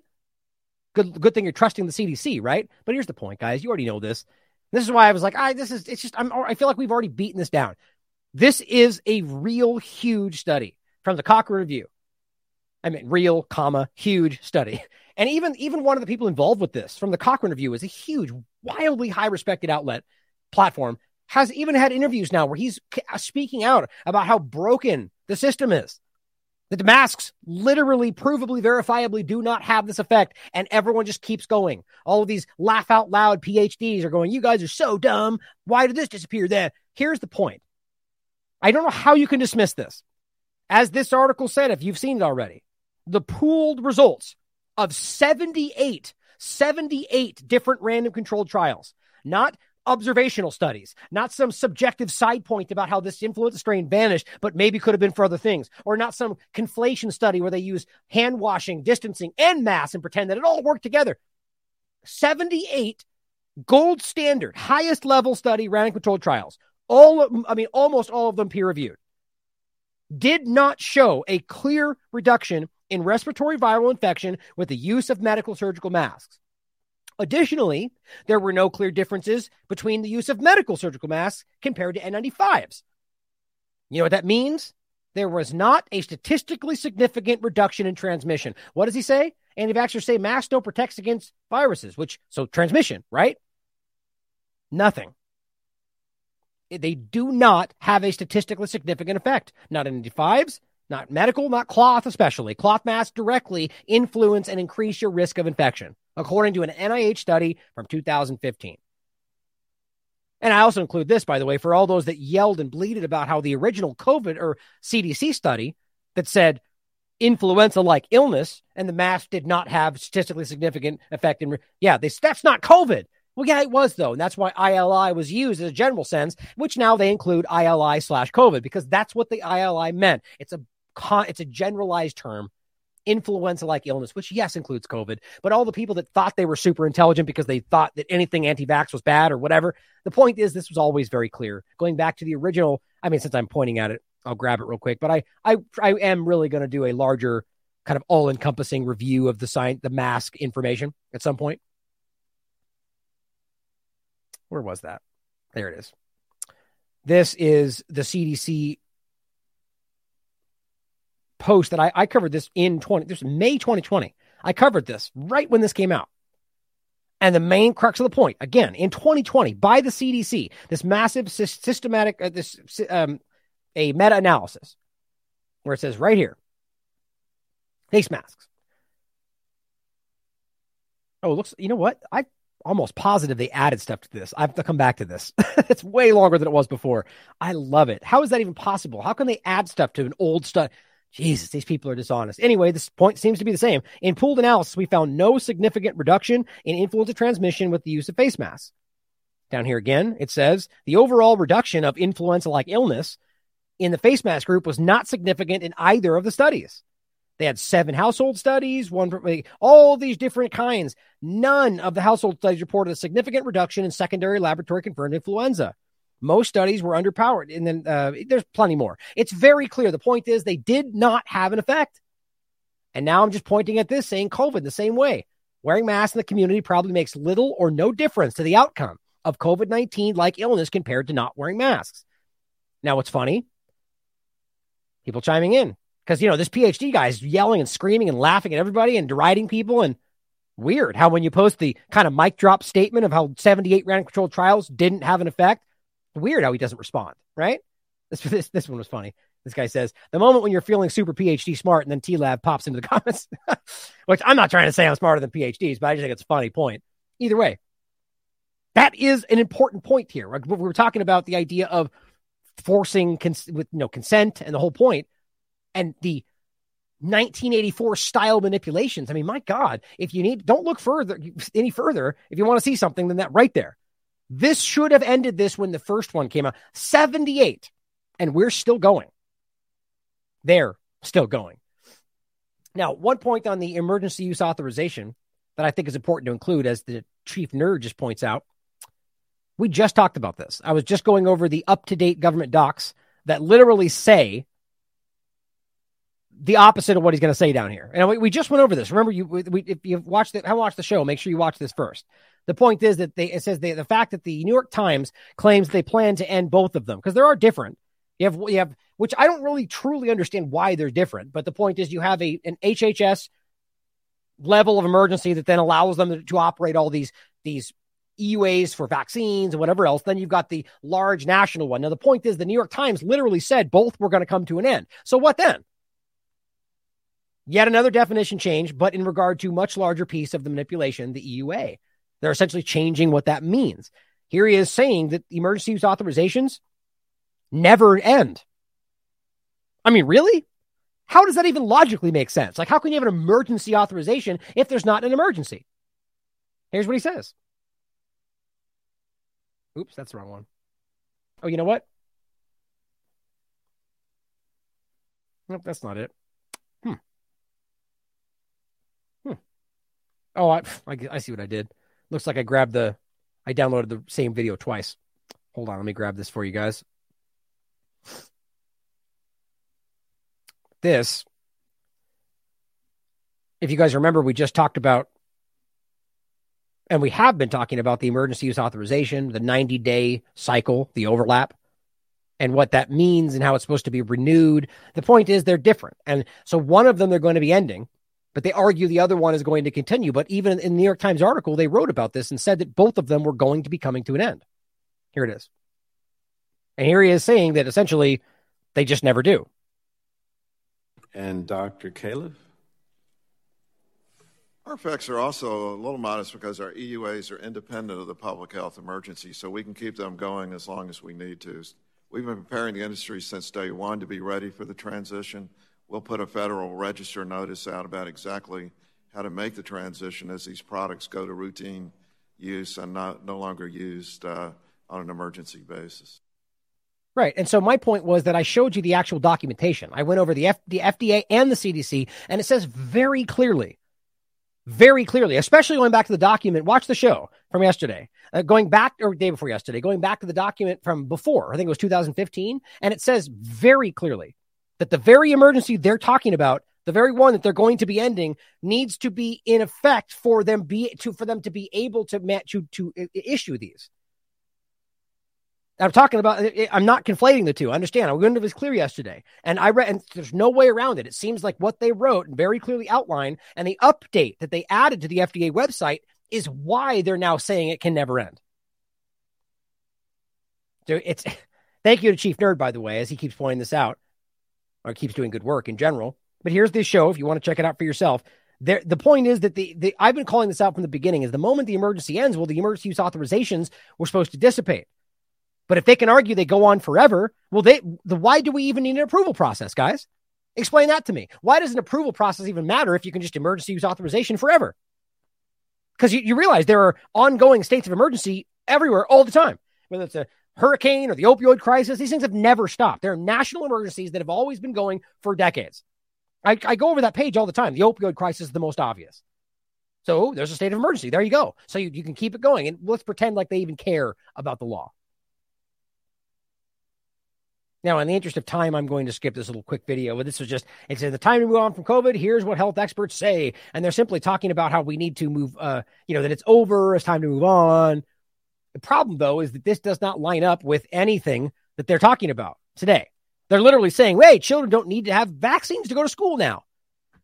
Well, great. They never should have. The point is, why do you argue that's suddenly no longer a problem? What's now different than it was two months ago that you were screaming has to happen or we're all going to die?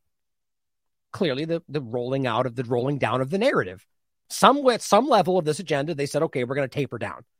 And they just did. Why? What's the science behind that? Why, why are they now suddenly no longer? Because it was never dangerous for them, is the point. But what's interesting to me is what we're now beginning to see is how truly dangerous the supposed solution was from the beginning. This is cr- pretty pretty crazy to me. This is from Karger.com, a case report. Ocular surface erosion. Actually, I forgot about that. I wanted to see what that even was, really. I mean, it sounds kind of self-explanatory, but I wanted to look up what, you know, what like the pages might say about what ocular surface erosion might be.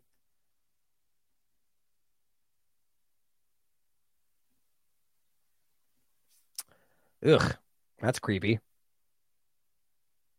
There's ocular surface erosion. That doesn't look fun. So, ocular, your eye surface erosion after suspected exposure to evaporated COVID vaccine. This is 2021. Like, why wouldn't September, December? Why wouldn't we have heard about this? The purpose to the report, ocu- the purpose is to report ocular surface erosion of health personnel, health personnel who were exposed to evaporated coronavac, which is BioNTech, during the vaccination campaign. A campaign for coronavac vaccination was conducted in a close space of 11 by 5 meters, I believe, particular, partially divided into six different rooms with interconnected areas among the rooms, like a vaccination center, right? On the third day of campaign,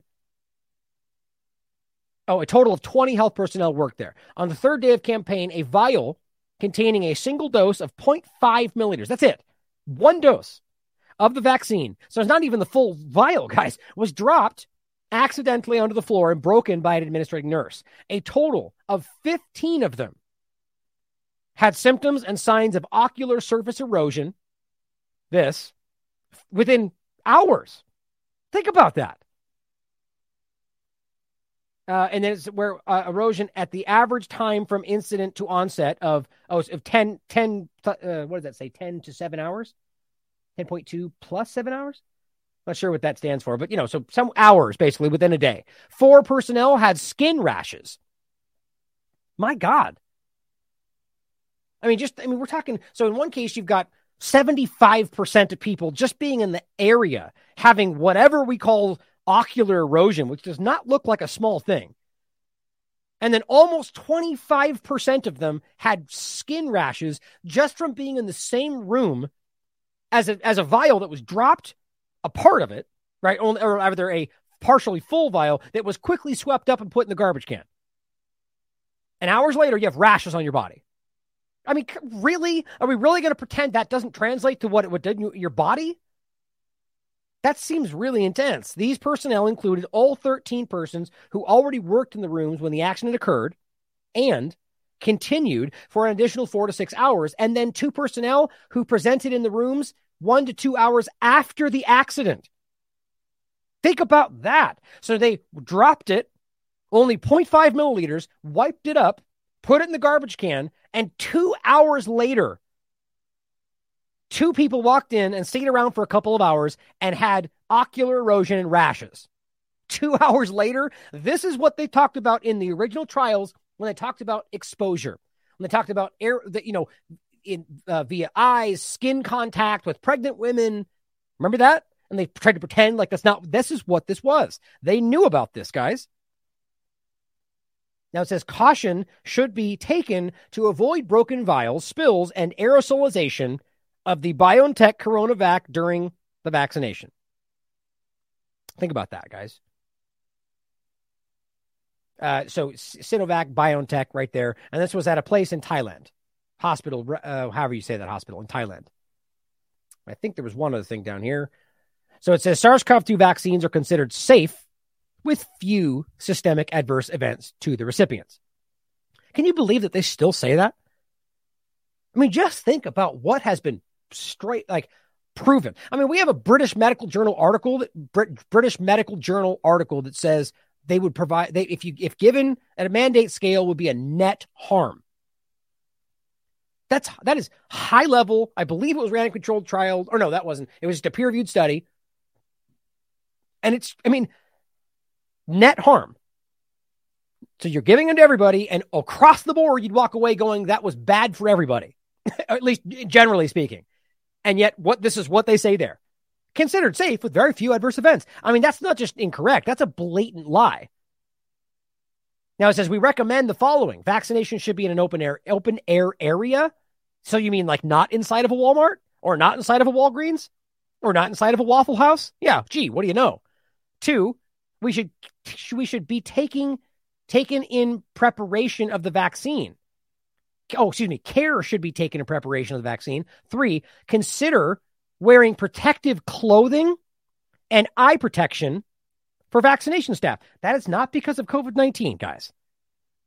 Meticulous cleanup of any spills and immediate removal of all absorbed and rinsed vaccine material. This sounds like a bioweapon. Conclusion We report on, on a spill of Coronavac which was followed by a cluster of adverse events to proximal healthcare personnel. We recommend caution during vaccine handling and fastidious cleanup of any spills. How in the world is this not supposed to translate to what this would do in your body? That's scary as hell. This it sounds, I mean, taking it back to the beginning chemical bio overlap, guys. This is a very alarming reality. These things are dangerous. We know that, but I'm talking like kind of dangerous that we haven't even considered if it's just broadly giving you rashes like uh, maybe here's another consideration maybe when it goes into your body it does something different. But when it's aerosolized and you breathe it in maybe that's when it becomes the bioweapon.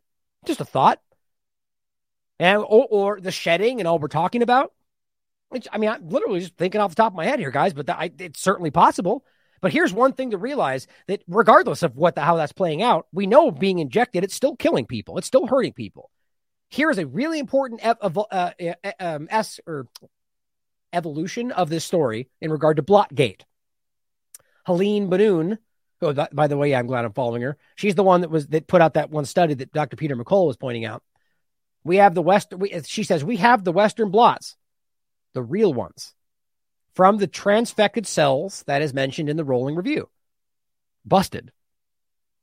Let's go look at that. And Jessica Rose says, yeah. Remember, we just talked with Jessica Rose, PhD. Blotgate and the unknown risks of truncated spike proteins. Saying truncated spike protein was 20, January 27th. Now it's starting to become a conversation, just always demonstrating our value to being ahead of the stories. Now, she also responds by saying, uh, th- this person says, I don't understand. Should there be only one strip correlating with the control with the spike control on right? She says, but it's also not the right size. It's meant to be 67.5. So even the ones they show you, there's something wrong. But my point is the original point. Like, let's not forget what they put out as what they claimed were their were their Western blots. For those that don't understand, please watch the show so you understand. And this is new to me too. And I, I'm speaking to these experts about what this is. These are West, they're called Western blots. They're supposed to represent the spike proteins. I mean, there's a lot more to it than that, but that's the easiest way to represent this right now. What what they usually look like is like this. Like these images up here. They're sporadic, they're they're different, they're they're just different in general, because that's how natural biology would work. But when this Pfizer wants to show you their blots, not only are they exactly the same, they consistently repeat as the same. Every expert's like, that's ridiculously, that's impossible. So the point is, it turns out that they got caught now because we now apparently have the real ones from their own posted material that got leaked. And guess what? Nothing's going to happen. This is the kind of real thing I'm talking about while we're pointing at a balloon in the sky. Check this out. So here is the the post oh, right here. BioNTech. It's their report. This is from 2020. You can see the date right there on the side. Check this out.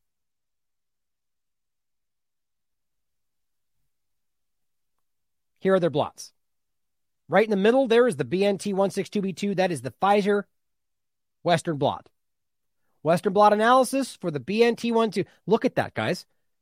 So ask yourself how then this makes sense. It doesn't. They're lying to you. Now, they claim it was machine produced, but the point is, experts are telling you that even if it was, which they still dispute, nobody anywhere in the field ever uses machines to do this for viable work. They do it for examples. And never in history has machine the, the, the manufactured versions of them been used as examples for studies to go forward. So the point is that even if they had done the machine, that would not be considered viable. So, however you look at this, they're busted. They are lying to you. Now, realize how concerning this is because if this is what they want you to think the spike proteins are how they would be represented, what you're actually getting is that.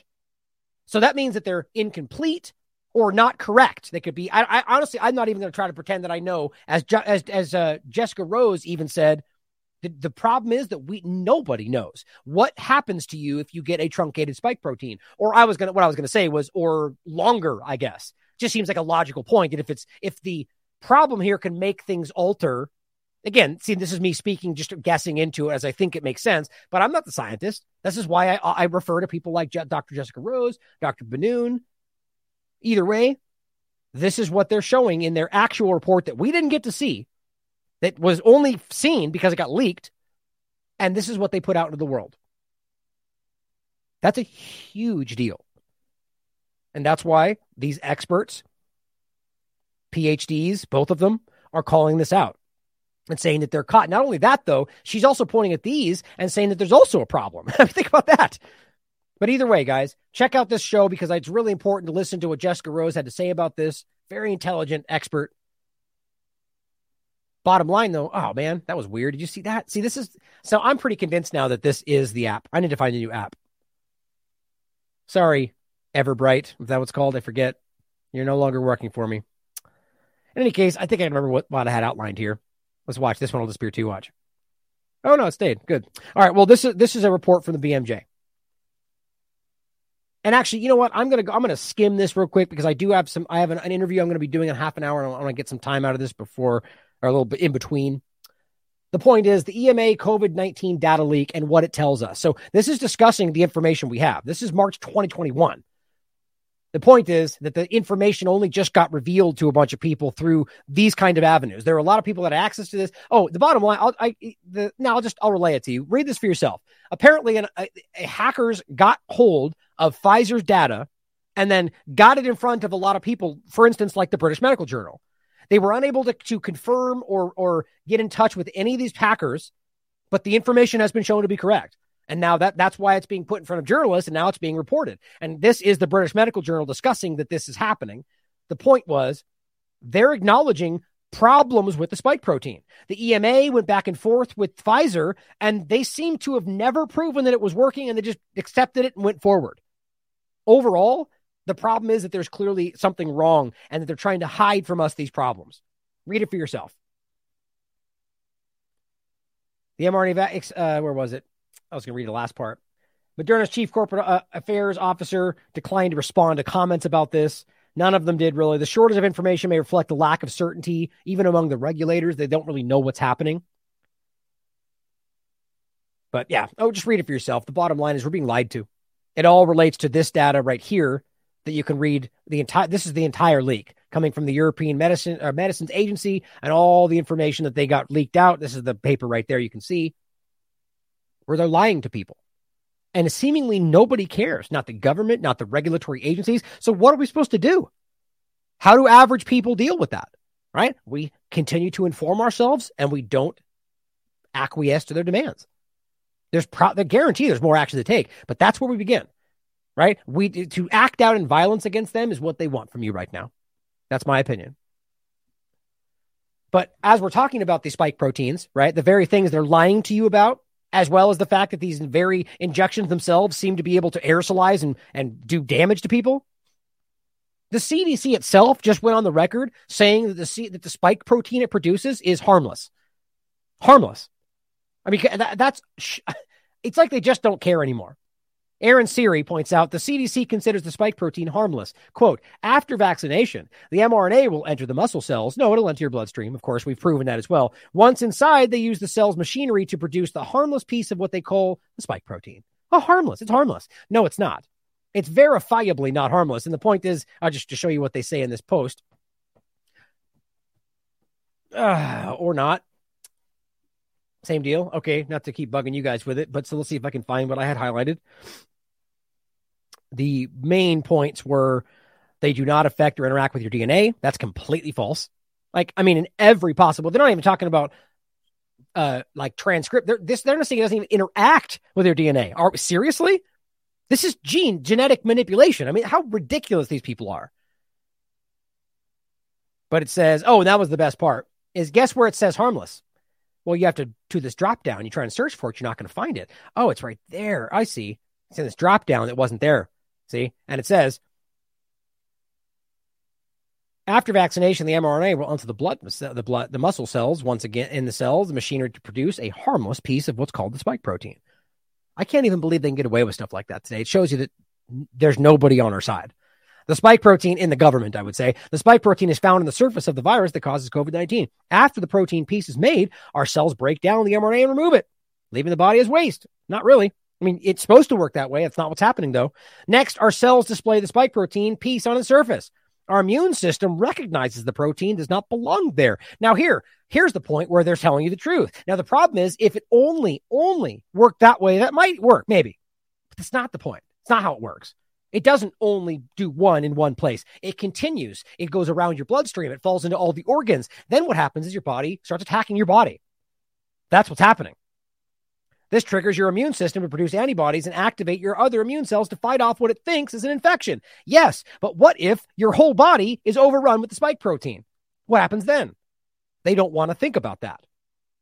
It says this is what your body might do if it got sick with COVID 19.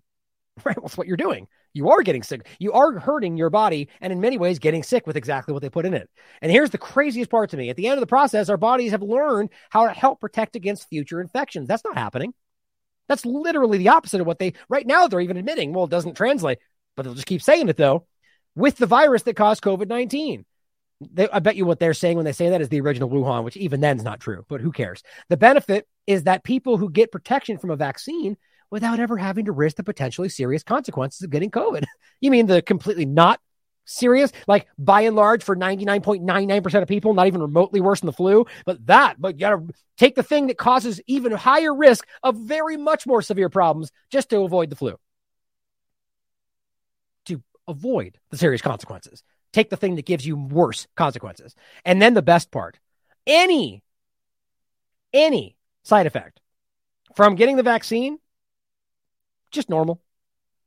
Period. Nothing else. Oh, really? So dying from myocarditis, that just shows you it's working. Got it. Thanks, CDC. Or how about just Bell's palsy? Is that supposed to be that it's working? They literally say any side effects. Death is a side effect. The point is, they just don't want you to think about that. This is how broken this thing is right now. And that's how easy it is to point this stuff out. Here, by the way, is circulation research, the, the very study that we point at and we reference the Salk Institute. And yet again, SARS CoV 2 spike protein impairs the endothelial function via downregulation ACE2. And it looks like this also lost the highlighting. Great. Okay, so I can find that pretty quick, though. Right there. Point is, in the current study, we show that S protein, spike protein alone can damage vascular endothelial cells by downregulating ACE2 and consequently inhibiting mitochondrial function. Period. Now, that's not, we're talking about the same, the spike protein that the injection's producing in your body. It's amazing that this is, that, that they don't want to regard this. This is by and large the problem. But you know, we have mRNA, lipid nanoparticles. These things are part of this as well. But all of this is converging to cause a lot of things. One of the most uh, one of the most seemingly obvious, not the most, but one of is cancer. Same thing we see all these, you know, health insurance people or or, or morticians or whatever uh, um, coroners telling us they're seeing things which, which get dismissed. We're also seeing doctors, you know, specifically oncologists going, we're overwhelmed with turbo cancers, cancers I've never seen before, everywhere you look. But of course, they're baffled. CNN's baffled. Guess what you won't find a mention of in this article? Any kind of injection or even tangential conversation. Nope. Cancer is striking, they say, more people in their 30s and 40s. Because that's ever happened before? No, no. But what's the only difference? We're not going to talk about it. It must just be lockdown, you know, because all these children got cancer because they stayed at home. I mean, this is getting really bad. I mean, I don't mean bad because people, it's, it's about as bad as I've ever seen it. It's getting bad, their narrative, like pathetically, obviously, flagrantly bad. Here's what you need to know February 4th. Now, what you'll notice, of course, it's all gone. Well, it's still there is no mention of getting injected in the context of, of COVID 19 or anything. But what they do tell you is get vaccines for cancer. Get vaccinated. Two vaccines protect you against cervical and liver, liver cancers and other from cancers such as melanoma. Right. You mean the injections that have adjuvants that literally cause cancer? Yay, go out and get the things. The point is that they won't mention anything about what could be causing the weird anomaly. Everything about this is just, oh, rise young people, and they give you the abstract things they always point at. Well, you know, cancers have been rising for a while, and we've got these other problems, and in many ways pointing at things that moments ago were fake news. Like I've seen articles pointing at GMOs, for example, even though back then you weren't allowed to say that. Same game. I'm not saying I know for sure, but what I can't stop pointing out is how pathetic it is that these people will act like it's not the obvious possibility you know, the thing that can obviously cause cancer. Dramatic rise in cancer in people under 50, the Harvard Gazette. Obviously, this is everywhere. Here is a great post from our TLAV Substack. Two turbo cancer. Doctors reports two thirds of cancer's cases are now stage four after COVID injections. That's not just unprecedented, guys. That's like, I can't even think of a word worse than that. That's catastrophic. That's like an instantaneous quadruple. I mean, we're talking about people that like they've never seen this kind of uh, in, in succession of people with even stage two or three. We're talking people that immediately are at stage four right after their injections. Two thirds of the cases. Every cancer person we've talked to is saying that this is like, like never in the history of their career have they seen this. The only thing that makes sense is the large, massive, con- and, and realize this is around the world. So you can't keep claiming this is like, oh, it's lockdowns. Well, not every country locked down, but every country that injected are all seeing the same problems. Make sure you sub- subscribe to the Substack. We've got a lot of good stuff coming there. And then you got the South Swiss Policy Research, which I've shown many times, COVID vaccines and cancer, talking about lymphocytopenia, immune dysregulation, and the studies that reg- that point out that that exact problem exacerbates the problems of cancer, and many other things, by the way. And then we have, and, and this is just a bunch of peer-reviewed science that that are pointing at the connection, at the very least, not that it's everything, but you have to acknowledge that there's a connection that they're ignoring. And that says everything to me. Axillary lymphadenopathy after COVID 19 vaccination in a woman with breast cancer. Rapid progression of marginal zone B cell lymphoma after COVID vaccination. COVID 19 mRNA vaccination induced lymphadenopathy mimics lymphoma progression rapid progression of angioimmunoblastic T cell lymphoma following COVID 19's mRNA injection. You know, on and on and on, guys. It's just because totally fake news. I guess CNN just missed all of that in their due diligence. What do you think? It's pathetic. Last point Daily Skeptic points out government refuses to investigate what's behind the thousands of excess deaths. They are just straight up putting their fingers in their ears. How do you acknowledge that? as anything other than not caring about you. They'll do anything, including exposing they don't care about you, to make sure the injection continues. That's what it seems like to me. Scary, guys. Scary reality.